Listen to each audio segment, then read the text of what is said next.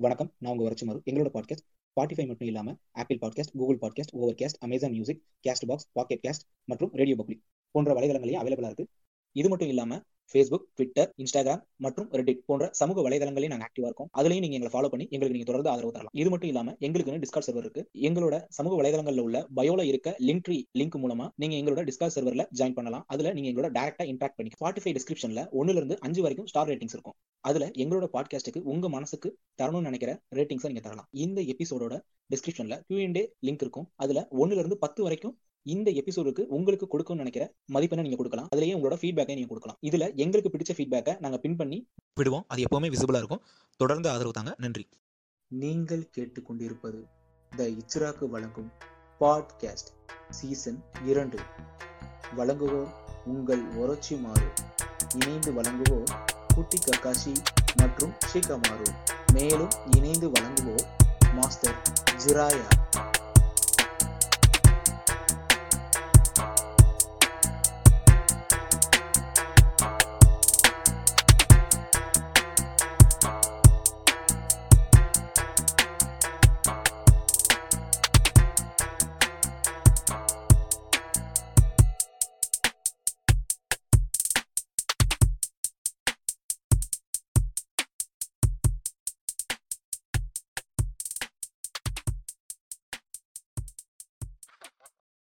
இந்த வலையொலியில் வரும் அனைத்து உரையாடல்களும் சிலர் மனதை புண்படுத்த நேரிடும்.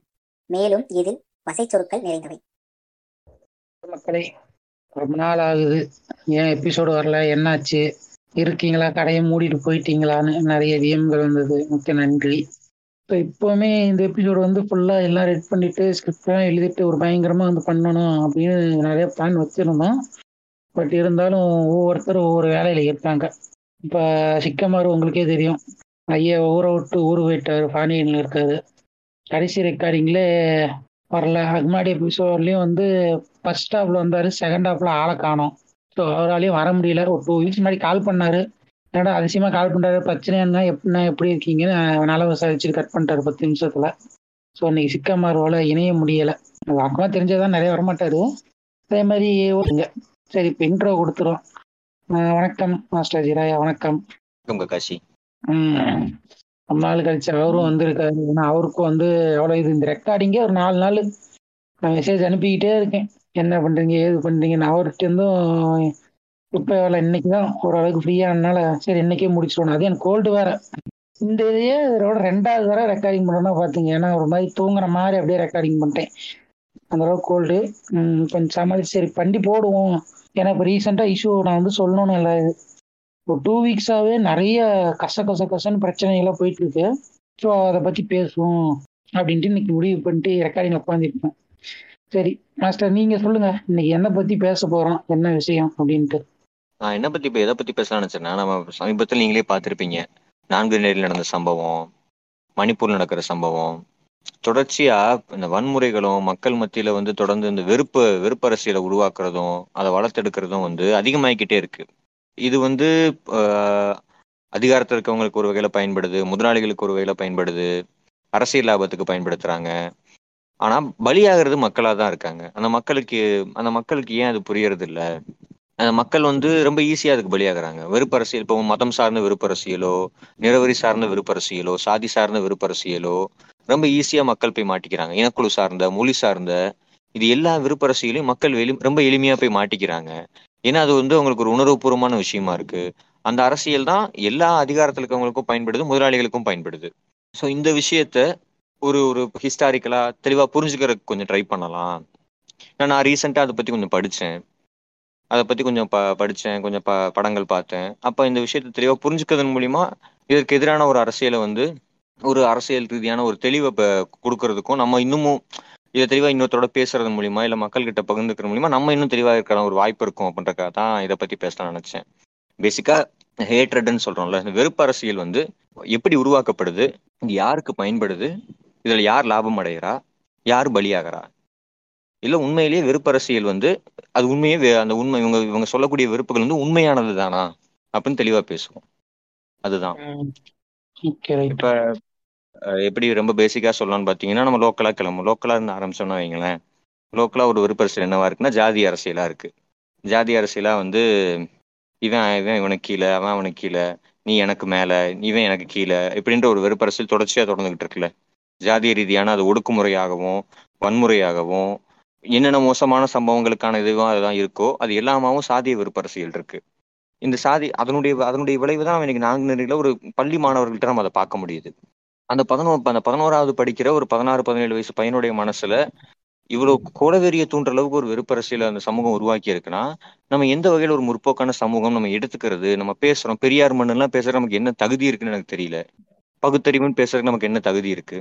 மணிப்பூரை பத்தி பெருசா மீன் போட்டு மோடியை கலாய்ச்சிட்டு இருக்கோம் மோடியை கிண்டல் பண்றோம் பிஜேபி ஆர்எஸ்எஸ் எல்லாம் வந்து கிண்டல் பண்றோம் யூபின்றோம் வடக்கன்ஸ்ன்றோம். ஓம் நம்ம ஊர்ல வந்து ஒருத்தன் வந்து ஒரு பள்ளி மாணவன் வந்து இன்னொருத்தனை வெட்டி கொள்றதுக்கு வெட்டி கொள்ற அளவுக்கு ஒரு ஜாதி வரி இருக்குன்னா நீங்க எப்படி வந்து நம்ம அதை பத்தி பேச எனக்கு புரியல. அப்ப அவன் அவனோட மனசுல வந்து எவ்வளவு தூரம் வெறுப்பு உருவாக்கி இருக்கு அதை வந்து அவனுடைய குடும்பம் உருவாக்குச்சா? அவனுடைய பள்ளி சூழல் உருவாக்குச்சா? சமூகம் உருவாக்குச்சானா அது பெரிய கேள்வியா இருக்கு. அப்ப நம்ம வாழ்ந்துட்டு இருக்க சமூகம் வந்து வாழ தகுதியற்ற ஒரு சமூகமா இருக்குதா? அப்படின்னு ஒரு கேள்வி உருவாகுது. இப்ப இந்த சாதி சார்ந்த விருப்ப அரசியல் நீங்க துவக்கத்துல இருந்து பாத்தீங்கன்னா எங்க ஊர்ல உருவாகுதுன்னா ரொம்ப ஹிஸ்டாரிக்கலா எல்லாரும் சொல்ற மாதிரி ஆரியர்கள் வந்தாங்க. பிராமின்ஸ் வந்தான். அவன் வந்து இந்த நால்வர்ண அமைப்பை கொண்டு வந்தான். நால்வர்ண அமைப்புல இருந்து பின்னாடி வந்து கிளை ஜாதிகள் உருவாகுது. கிளை ஜாதிகள்ல இருந்து உள்ஜா உள் ஜாதி பிரிவுகள் உருவாகுது. ஜாதி பிரிவுல இருந்து சப்காஸ்ட் கேஸ்ட்ல இருந்து சப்காஸ்ட் சப்காஸ்ட்ல இருந்து அதுக்குள்ள வந்து குளம் அப்படின்னு போய் குடி அப்படின்னு போய்கிட்டே இருக்கு. இது யாருக்கு லாபமாகுதுன்னு பாத்தீங்கன்னா அடிப்படையில் இந்த பிரிச்சு வைக்கிறதுன்றது வந்து அதிகாரத்துல இருக்கவங்களுக்கு ஒரு லாபமா இருக்குன்னு எப்பயுமே சொல்றது. அதிகாரத்துடைய உயர் அந்த நாலு வருடத்தையும் பிரிச்சு வந்து நான் தான் உனக்கு நாலு பேர்த்துக்கு மேலன்னு வைக்கிறது மூலியமா அவன் அவனை அதுல பலன் நினைச்சுக்கிட்டான் ஆனா இதுல இன்னைக்கு என்ன பிரச்சனைன்னு பாத்தீங்கன்னா இந்த இந்த நாலு வருடத்துல மேல இருக்கவன் வந்து பிராமின் இன்னைக்கு என்ன சொல்றான்? பிராமின்ஸ் தான் நீங்க ஒடுக்கிட்டீங்கன்றான். நாங்க ஒடுங்கி போயிருக்கோம் எங்களுக்கு வாய்ப்பு இல்லைன்றான். எப்படி வாய்ப்பு? அவன் சொல்றது அதான் பெரிய இது அதிசயமா இருக்குது. இந்தியாவினுடைய எல்லா அரசியல் அரசியல் பலங்கள்லயும் அதிகார பலங்கள் பலம் வாய்ந்த இடங்கள்லயும் அவன் உட்காந்துருக்கான் அவன் வந்து நம்ம நீங்க எங்களை ஒதுக்கிட்டீங்கன்றான் ஒடுக்கிட்டீங்கன்றான் தமிழ்நாட்டுல. ஆனா அவன் உருவாக்கி வச்சனுடைய விளைவு தான். இன்னைக்கு இன்னைக்கு ஒரு பள்ளி மாணவனுடைய மனசுல வரைக்கும் ஜாதி வரி போய் ஊறி உள்ள போய் உட்காந்து ஒரு வன்முறையை தூண்டுறதுக்கான இடத்துக்கு உருவாக்கி வச்சிருக்குது. இது ஜாதி சார்ந்த ஒரு வெறுப்பரசியல். அடுத்த கட்டத்துக்கு போனோம்னா இப்ப சீமான் மாதிரின ஒரு ஆக்க ஆட்கள் உருவாக்கக்கூடிய மொழி சார்ந்த இனம் சார்ந்த வெறுப்பரசியல். சீமான் என்ன சொல்றான்? வடுகர்கள் வந்துட்டாங்க. வடுகர்கள் வந்து இந்த திராவிடம்னு பேசுறானுங்க. வடுகர்கள் தெலுங்கு மலையாளிகள் கன்னடர்கள்லாம் வந்து தமிழர்களுடைய இதை பறிச்சிடுறாங்க. தமிழர்களுடைய வாய்ப்பை பறிச்சிடுறாங்க. அவங்களுக்கு அரசியல்ல இடம் கொடுக்க முடியல. அவங்களுடைய அரசியல் இதை பிடுங்கிட்டாங்க. எங்களுக்கு அரசியல்ல வந்து ஒரு தமிழர் வந்து முதலமைச்சரா இல்ல. தமிழர் வந்து அதுவா இல்ல. தமிழருக்கு வந்து எந்த இடத்துலயும் எந்த விதமான மதிய மரியாதையும் இல்லைன்னு பேசுறான். இதை பேசுறது மூலியமா அவன் என்ன பண்றான்? இவன் உருவாக்குறது ஒரு மொழி சார்ந்த இனம் சார்ந்த விருப்ப அரசியல். இதை இதை பண்றதன் மூலியமா இவன் இவனுக்கு பின்னாடி ஒரு கூட்டத்தை உருவாக்கிக்கிட்டு இதனால அவன் பொருளாதார ரீதியான லாபமும் அடையிறான். அரசியல் ரீதியான ஒரு லாபமும் அடைகிறான். அவனுக்கு பின்னாடி ஒரு கூட்டம் இருக்குன்னு காட்டுற மூலியமா ஒரு அரசியல் ரீதியான லாபம் இருக்கு அவனுக்கு. ஆனா உண்மையிலேயே அந்த விருப்ப அரசியல் வந்து அப்படிதான் இருக்குதா?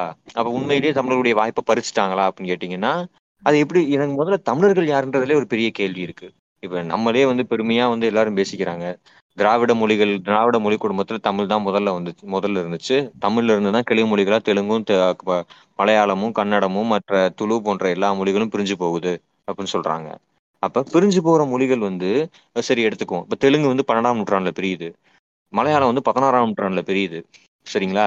ரொம்ப ரொம்ப ரீசெண்டா பிரிஞ்சது மலையாளம். பதினாலு பதினாறாம் நூற்றாண்டு தான் பிரியுது உங்களுக்கு மலையாளம். அதுக்கு முன்னாடி அவன்கிட்ட லிட்ரேச்சர் கிடையாது. இப்ப அவன் வந்து சங்கம் லிட்ரேச்சர் அவன் அவனோட தான் கிளைம் பண்றான். ரீசெண்ட் டைம்ல மலையாளத்தினுடைய பல்வேறு ஆய்வுகள்ல வந்து சங்கம் லிட்ரேச்சர் வந்து மலையாளத்தோட ஒப்ப ஒன்றி போறதா நாங்க இன்னைக்கு பயன்படுத்திட்டு இருக்க பல வார்த்தைகள் சங்கம் லிட்ரேச்சர்ல இருந்து இருக்க வார்த்தைகள் தான் மலையாளி கிளைம் பண்றான். அடிப்படையில பாத்தீங்கன்னா மலையாளி கிட்ட இருக்கக்கூடிய தமிழையும் சமஸ்கிருதத்தையும் நீக்கிட்டீங்கன்னா அவன்கிட்ட மொழியே கிடையாது. அவனால சமஸ்கிருதத்தை நீக்கிட்டு வெறும் தமிழை வச்சும் பேச முடியாது. தமிழை நீக்கிட்டு வெறும் சமஸ்கிருதத்தை வச்சும் பேச முடியாது. அப்ப அவன்கிட்ட ஒரு மொழியே கிடையாது. அவன் தமிழர் தான் சொல்லி ஆகணும். அதனாலதான் நீங்க மலையாள திராவிட மொழியில இருந்து தமிழ்ல இருந்து பிரிஞ்சு போனோம்னு சொல்றீங்க. அப்ப பதினாறாம் நூற்றாண்டுல இருந்து தமிழ்நாட்டுல இருந்து பிரிஞ்சு போன ஒருத்தன் வந்து தமிழ்ல இருந்து பிரிஞ்சு போற ஒரு மொழி வந்து பிரிஞ்சு போகுதுன்னா அப்ப நீங்க சொல்லக்கூடிய மூன்றாம் நாலாம் நூற்றாண்டுடைய சங்கம் லிட்ரேச்சர் அவனோட தானே? அவனுக்கு பங்கு இருக்குல்ல அதுல? நீங்க சொல்லக்கூடிய திருக்குறள் அவனுக்கு பங்கு இருக்குல்ல? நீங்க சொல்ற தொல்காப்பியத்துல அவனுக்கும் பங்கு இருக்குல்ல? அதே தான் நீங்க தெலுங்குக்கு போனாலும். பதினொன்னு பன்னெண்டாம் நூற்றாண்டுல பிரியிற தெலுங்குக்கும் உங்க ஊர்ல கூடிய அதே அளவுக்கான தமிழ் மன்னர்களை பத்தின கல்வெட்டுகளும் தமிழ் மன்னர்களை பத்தின சுவடிகளும் அங்கேயும் இருக்கு. அப்ப அவனும் நீங்க தமிழர் தான் எடுத்துக்க முடியும்? ஏன்னா உங்களுக்கு நீங்க சொல்றீங்கல்ல ரெண்டாயிரம் வருஷம் பழமையானதுன்னா கடைசி ஆயிரம் வருஷத்துல அவன் பிரிஞ்சிருக்கான். அப்ப அதுக்கு முந்தின ஆயிரம் வருஷத்து அவனுக்கும் அவனுக்குமான பங்கு இருக்குல்ல?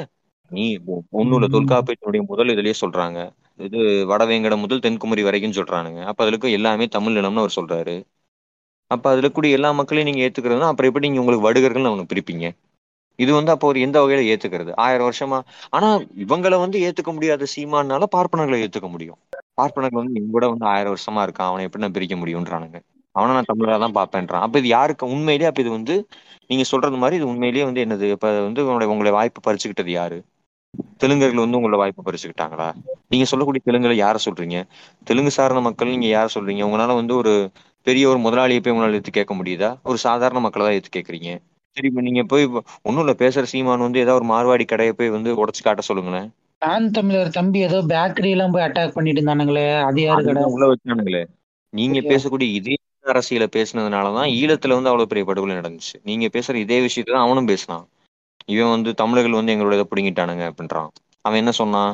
சுதந்திரத்திற்கு பின்னாடி சிங்களவர்களை விட தமிழர்களுக்கு வந்து அதிக கல்வி கல்வியில அதிக பங்கெடுத்ததுனாலையும் அரசியல் அரசியல் அதிகாரத்தில் அதிகமா பங்கெடுத்ததுனாலையும் சிங்களவர்களுடைய வாய்ப்பு கம்மியா இருந்துச்சு. இவங்க அதிகமா இவங்களுடைய தமிழருடைய கல்வி க கல்வி அறிவு அதிகமா இருந்ததுனால இவங்க ஆங்கிலேயர்களுடைய அதிகாரத்திலையும் அரசியலையும் பங்கெடுத்துக்கிட்டாங்க. சோ தமிழ் சிங்களவர்களுடைய வாய்ப்பு இல்லாம போச்சு. அப்ப அவனுங்க வந்து கலவரத்தை உருவாக்குறானுங்க இனக்கலவரத்தை. அநாகரிக தர்மபாலா வந்து ஒரு பெரிய பிரச்சாரமாவே பண்ணி இலங்கையினுடைய முதல் இனக்கலவரம் கலவரம் ஆயிரத்தி தொள்ளாயிரத்தி பதினொன்று நடந்தது. ப- பதினஞ்சுல நடந்தது. அந்த இனக்கலவரத்துல வந்து முக்கியமா அவங்க சொன்ன வா- இது என்ன? தமிழர்கள் வந்து சிங்களவர்களுடைய வாய்ப்பு இல்லாம பண்றாங்கன்னா நீ இன்னைக்கு அதே தானே சொல்ற? அப்ப அவன் பண்ணதுக்கும் நீ பண்ணதுக்கும் என்ன வித்தியாசம்? இந்த தமிழ் இந்த தமிழ் மக்கள் இவங்க எல்லாருக்குமே காமனா இருக்கிற ஒரு விஷயம் என்னன்னா வந்து இங்க வடக்கம் வரான். நான் ஸ்டீரியோ டைப்புக்காக சொல்லல ஒரு அவங்க சொல்றேன். வடக்கம் வரான். அவன் வந்து தான் எல்லா தொழிலும் போச்சு. அவன் பானிபூரி தான் எங்க இதுவே போயிருச்சு. மைக்ரேட் லேபர்ஸ வந்து இப்ப குறை சொல்றது இருக்குல்ல கக்காசி? அது வந்து ரொம்ப. உலகம் முழுக்க மோசமான விஷயமா இருக்கு. மைக்ரேட் லேபர்ஸ் தொழில் சார்ந்தோம் பொருளாதார பாதிப்பு சார்ந்தோம் நிலம் அவ- அவனுடைய அவனுக்கு சோத்துக்கு வழி இல்லாம வர்றவனை வந்து உங்களுடைய இதை புடுங்கிட்டான் அப்படின்னு சொல்றது இருக்குல்ல எந்த வகையில் நியாயம்னு எனக்கு புரியல. அது இங்க உலகம் முழுக்க அதை பண்றானுங்க. இப்ப ஆப்பிரிக்காவுல இருந்து என்ன சொல்றது? சிரியால வார் நடக்குதுன்னு அமெரிக்கா போறவனையும் யூரோப் போறவனையும் வந்து இவன் மைக்ரன்ஸ் இவனோட பிடிங்கிட்டான்றானுங்க. அமெரிக்காக்காரன் வந்து லட்டின் அமெரிக்கால இருந்து எல்சாலோடார்ல இருந்தும் கியூபால இருந்தும் மெக்சிகோல இருந்தும் அங்க இருக்கக்கூடிய சர்வாதிகாரத்துக்கும் போருக்கும் பயந்து அமெரிக்காவுக்கு போய் தஞ்சமடைகிற மக்களை வந்து அவங்கள வந்து லாட்டினோஸ்னு சொல்லி அவங்கள மோசமா நடத்துறது. அவங்கள வந்து இப்போ அவங்களுக்கு நீங்க ப படிச்சு பார்த்தீங்கன்னா அவங்களுடைய வாழ்க்கை அவ்வளோ மோசமானதா இருக்கு. சுகாதாரமான வீடு கிடையாது. கல்வி கிடையாது. மருத்துவம் கிடையாது. குறைஞ்ச என்ன சொல்றது அவங்களுடைய மிகப்பெரிய ஆசையே என்னவா இருக்குன்னா அந்த குழந்தைங்களுக்கு அவங்களுடைய குழந்தைக்கு எழுத படிக்க தெரிஞ்சிருக்கணுன்றது அவங்களுடைய மிகப்பெரிய ஆசையா இருக்கு. அப்படிப்பட்ட மக்கள் வந்து உங்களுடைய அதிகாரத்தை பறிச்சுட்டாங்க அப்படின்னு அமெரிக்காக்காரன் பேசுறான். அது எந்த அளவுக்கு போச்சுன்னா அந்த கூக்லக்ஸ் கிளான்னு சொல்லி அமெரிக்காவினுடைய நிறவெறியினுடைய பாசிஸ்டுகளும் நிறவெறி பாசிஸ்டுகளும் மிகப்பெரிய அமைப்பு என்ன பண்ணானுங்கன்னா முதல்ல அவனுங்க பண்ணது வந்து நேரடியா கருப்பின அமெரிக்கர்கள் மேல தாக்குதல் நடத்தினானுங்க. அந்த நீங்க. படங்கள்ல கூட பார்த்திருப்பீங்க. அந்த சிலுவையை வந்து கொளுத்தி வச்சு அதுல பெட்ரோலை ஊத்தி கொளுத்தி அதை அவங்க சிம்பிளா வச்சிருப்பானுங்க. கூக்லெக்ஸ் கிளானோட சிம்பிளா தான் அப்படியே நெருப்பெறிகிற சிலுவை தான்.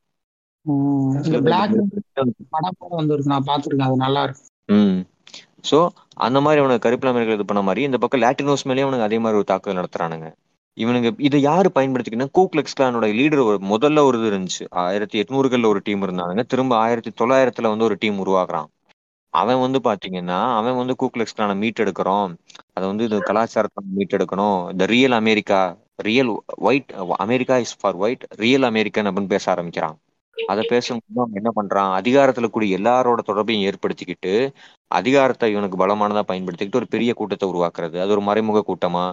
நீங்க படத்துல எல்லாம் பாக்குற மாதிரி அந்த நீளமான மூக்கு வச்ச மாதிரி ஒயிட் அந்த ஒயிட் அந்த அங்கேயே போட்டுக்கிட்டு அது அவங்க கூக்லெக்ஸ் கிளான்ல இருக்கவனுங்களுக்குன்னு ஒரு யூனிஃபார்ம் மாதிரி போட்டுக்கிட்டு அது பெரிய பரேடு பண்ணி காட்டினானுங்க. அமெரிக்காவே மிரட்டுற மாதிரி. உங்களுடைய அதிகாரத்தையும் நான் இல்லாம அமெரிக்காவுடைய அரசியலே நான் இல்லாம பண்ணிடுவேன். என்னால மாத்த முடியும்னு பெரிய இது பண்ணான். ஆனா அவன் என்னவா இருந்தான் கடைசியிலன்னு பாத்தீங்கன்னா இந்த ஃபீவர் இன் ஹாட்லான்னு ஒரு புக் வந்துச்சு. டிமோத்தி கன் நடத்த ஒரு புக் ஒரு புக் எழுதுனாங்க. முக்கியமா வரலாறுல வந்து நம்ம தெரிஞ்சுக்க வேண்டிய விஷயம் என்னன்னா அந்த புக்ல அருமையா தெரியற விஷயம் தான் அந்த புக்கை படிக்கும்போது எனக்கு புரிஞ்சுக்கிட்ட விஷயம். வரலாறு முழுக்க இந்த மாதிரி பாசிஸ்டுகள் இருந்திருக்காங்க. ஆனா அந்த பாசிஸ்டுகள் வந்து அவங்க கொள்கையை முன்வைக்கிறது அவங்களுடைய அரசியல் லாபத்துக்காக இருந்தாலும் அந்த அரசியல் லாபம் அடைகிறது மூலியமா இவங்க உருவாக்குன மோசமான அரசியல் எத்தனை எத்தனை தலைமுறைக்கு அது பிரச்சனையை உருவாக்கி இருக்கு ஏன்னா இப்ப கூக்லக்ஸ் கான் பேசின விஷயம் வந்து அவனுடைய அரசியல் லாபத்தோட நின்று போகல. சாதாரண சாதாரண மக்களுடைய மனசுல வந்து வெறுப்பை உருவாக்கி இன்னைக்கு அமெரிக்காவில் கூடிய அந்த கன் கல்ச்சர்னு சொல்றாங்கல்ல அந்த செகண்ட் அமெண்ட்மெண்ட்டுடைய மிக முக்கியமான விஷயம் வந்து மக்கள் வந்து கன்னை கேரி பண்ணலாம். அமெரிக்காவோட ஒன்றும் இல்லை. இப்போ இருங்களேன் நான் சொல்றேன். அமெரிக்காவோட ஒரு முக்கியமான அமெண்ட்மெண்ட் இன்னைக்கு வரைக்கும் அது ஒரு பிரச்சனைக்குரிய அமெண்ட்மெண்ட்டா இருக்கு. The, a well-regulated militia being necessary to the security of the free state, the right of the people to keep and bear arms shall not be infringed. இந்த வெல் ரெகுலேட்டட் மிலிஷியான்ற வார்த்தையை வந்து இன்னைக்கு வரைக்கும் அதை புரிஞ்சுக்கிறதுக்கு வந்து அமெரிக்கன் சிஸ்டத்துல வந்து இது இல்லாம அந்த கன் கேரி இதை வந்து கேன்சல் பண்ணவும் முடியாம அதை வச்சுக்கவும் முடியாம அந்த சாதாரண மக்கள் மத்தியில துப்பாக்கி பழக்கம் உருவாகி எவ்வளவு படுகொலைகள்? நீங்க எடுத்தீங்கன்னா சாண்டி ஹூக்கோட இன்ஸ்டி இன்ஸ்டிஷன் இது அந்த இன்சிடென்ட்ல ஆரம்பிச்சு எத்தனை படுகொலைகள்? சமீபத்தில் வரைக்கும் ரொம்ப சாதாரணமா க துப்பாக்கி எடுத்துட்டு வந்து ஒரு மா மால்ல இருக்க ஆட்களை சுட்டுக் கொள்றான் ரொம்ப சாதாரணமா துப்பாக்கி எடுத்து ஒரு ஸ்கூலுக்குள்ள போய் ஸ்டூடெண்ட்ஸை கொள்றான் டீச்சர்ஸை கொள்றான் கொன்னுட்டு என்ன சொல்றான்? நீங்க எல்லாம் வந்து வ- வெளியில இருந்து வந்தீங்கன்னா எங்க நாட்டை எல்லாம் பண்ணிட்டீங்கன்றான். அவன் சொல்றவன் வந்து ஒரு பெரிய இப்ப என்னமோ பெரிய அரசியல் லாபம் இது பண்ணவன் எல்லாம் கிடையாது. சாதாரண மக்கள். அவனே சோத்துக்கு வழி இல்லாதவனா இருக்கான். ஆனா அவனை வந்து கொலை செய்ய வச்சு அவனை வந்து பலியாக்கி அதுல லாபம் அடைയത് யாருன்னு பாத்தீங்கன்னா உண்மையிலேயே ஃபாசிஸ்டா இருக்கக்கூடிய இன்னொரு வெள்ளை அமை வெள்ளை இனவெறியை தூண்டி விடக்கூடிய ஒருத்தனா இருக்கான். அதே மாதிரி அவனோட வேலையை இங்க சீமான் பாத்துக்கிட்டு இருக்கான். சோ இந்த மாதிரியான இனவெறிகளை தூண்டி விடுறதுன்றது ஒரு விஷயம். அமெரிக்கால வந்து கருப்பினர்களுக்கு எதிராக அந்த மாதிரி மிக மோசமான இனவெறி தாக்குதல் நடந்திருக்கு. அங்க வந்து லிஞ்சிங் மர்டர்ஸ்க்கெல்லாம் வந்து அளவே கிடையாது. இவ்வளவு ப- ப- இங்க நடத்துனதெல்லாம் இருக்குல்ல. இன்னைக்கு வந்து ரொம்ப சாதாரணமா ஒண்ணு சொல்றானுங்க. வந்து கருப்பின மக்கள் வந்து அமெரிக்காவுடைய எல்லாத்தையும் பயன்படுத்திக்கிட்டாங்க. அவங்க அமெரிக்காவை வந்து சுரண்டுறாங்க. இவங்க வந்து ஆப்பிரிக்காவுக்கு திரும்ப போகணும்னு பேசுறானுங்க. இங்க இன்னைக்கு இன்னைக்கு அமெரிக்காவில் இருக்க ஃபாசிஸ்டுகள் வந்து. அவன் என்ன விருப்பப்பட்டா வந்தா அமெரிக்காவுக்கு? அவனுக்கு என்ன தலையெழுத்தா? ஆயிரம் ஆயிரக்கணக்கான மைல் வந்து கப்பல்ல பயணமாகி இங்க வந்து இறங்கி நான் உனக்கு அடிமை வேலை பார்த்துட்டு உட்காந்துருக்கணும்னு அவன் அதுக்கு அவன் அவன் வேணும்னேவா வந்தான். நீங்களே சொல்லுங்க. ஆயிரத்தி அறுநூத்தி பத்தொன்பதுல வந்து ஒரு கப்பல்ல வந்து இறக்குறானுங்கல்ல. ஆயிரக்கணக்கான மக்களை க கண்டினியூ ஆயிரத்தி அறுநூத்தி பத்தொன்பதுல வந்து இறக்கிட்டே இருந்தானுங்க. அவன் என்ன விருப்பப்பட்ட வந்து இறங்கினா? அவன் புள்ள குட்டியோட வந்து கொண்டு வந்து இறக்கி அவன் அடிமையா அவன் பேரை இழக்க வச்சு அவனுடைய அடையாளத்தை இழக்க வச்சு அவனுக்கு நம்பர் மாட்டி ஓனரோட பேரை அவனுக்கு கொடுத்து சந்தையில வச்சு வித்தானுங்க. வாழ்க்கையில படிச்சீங்கன்னா வந்து நமக்கு வந்து தூக்கம் வராது. நம்ம சந்தையில வந்து மனுஷங்க மனுஷ மனித சந்தை இருந்துச்சு அமெரிக்கால. ஒவ்வொருத்தனுக்கும் ஸ்லே அடிமைகளை வித்துக்கிட்டு இருந்தானுங்க. ரீசெண்டா கூட ஒரு புக் வாங்கி வச்சிருக்கேன். லெஜஸ் செயின்னு சொல்லிட்டு.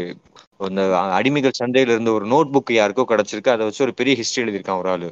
அடிமைகள் சந்தையில வந்து அவங்களை விற்க வச்சு அவன் அவன் குடும்பத்தை இப்போ புருஷன் பொண்டாட்டி இருக்காங்கன்னா புருஷனை ஒருத்தன் கூட்டு போயிருவான் பொண்டாட்டி ஒருத்தன் ஒருத்தன் கூட்டு போயிருவான் அம்மா அப்பா அம்மா பையன் அம்மா அப்பா குழ அப்பா குழந்தைகள் இருக்காங்கன்னா குழந்தைகள் ஒரு பக்கம் போயிடும் அம்மா அப்பா ஒரு பக்கம் போயிடுவாங்க இந்த இந்த- இவங்க பாலியல் ரீதியான உடல் ரீதியான பொருளாதார ரீதியான மன ரீதியான எத்தனை சுரண்டல்கள் அந்த மக்கள் எதிர்கொண்டாங்க.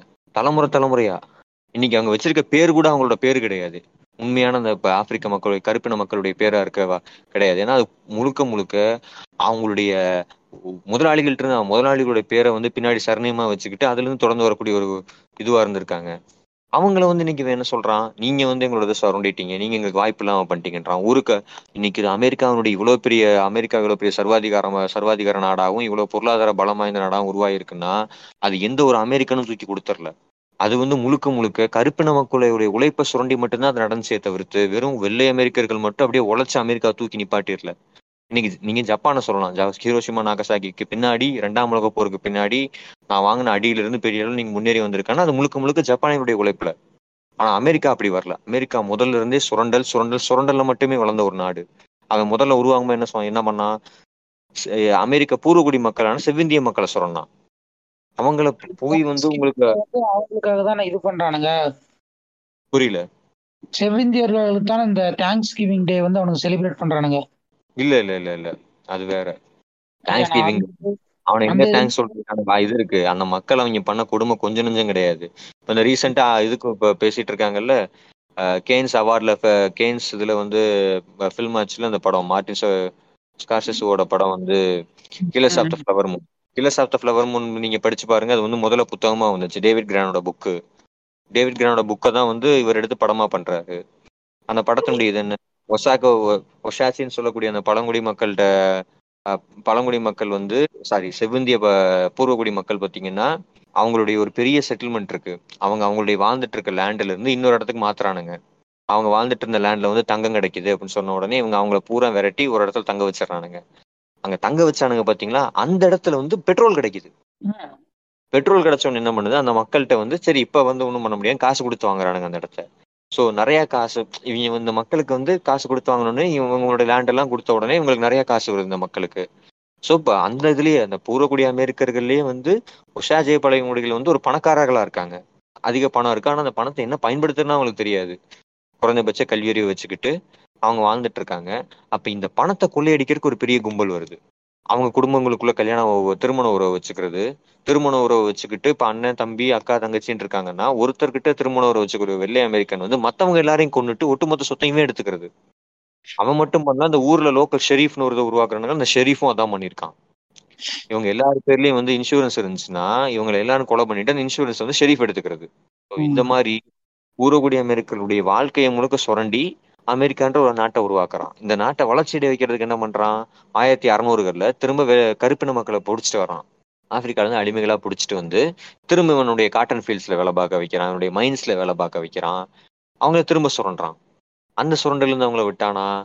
அடிமைகள் இதுல இருந்து வெளியே அடிமை இதுல இருந்து வெளியே வரணும். இது க- கையெழுத்தானதுக்கு அப்புறம். அதுக்கப்புறம் என்ன பண்றான்? இங்க சுரண்ட முடியலன்னு கிளம்பி கீழே இறங்கி லத்தின் அமெரிக்காவுக்கு போறான். லத்தின் அமெரிக்காவுடைய ஒவ்வொரு நாடுகளையும் சுரண்டுறான் எல்சாலோடார சுரண்டுறான் அங்க எப்படி சுரண்டுறான் முதல்ல வந்து அதிகாரத்தை கைப்பிடிக்கிறது.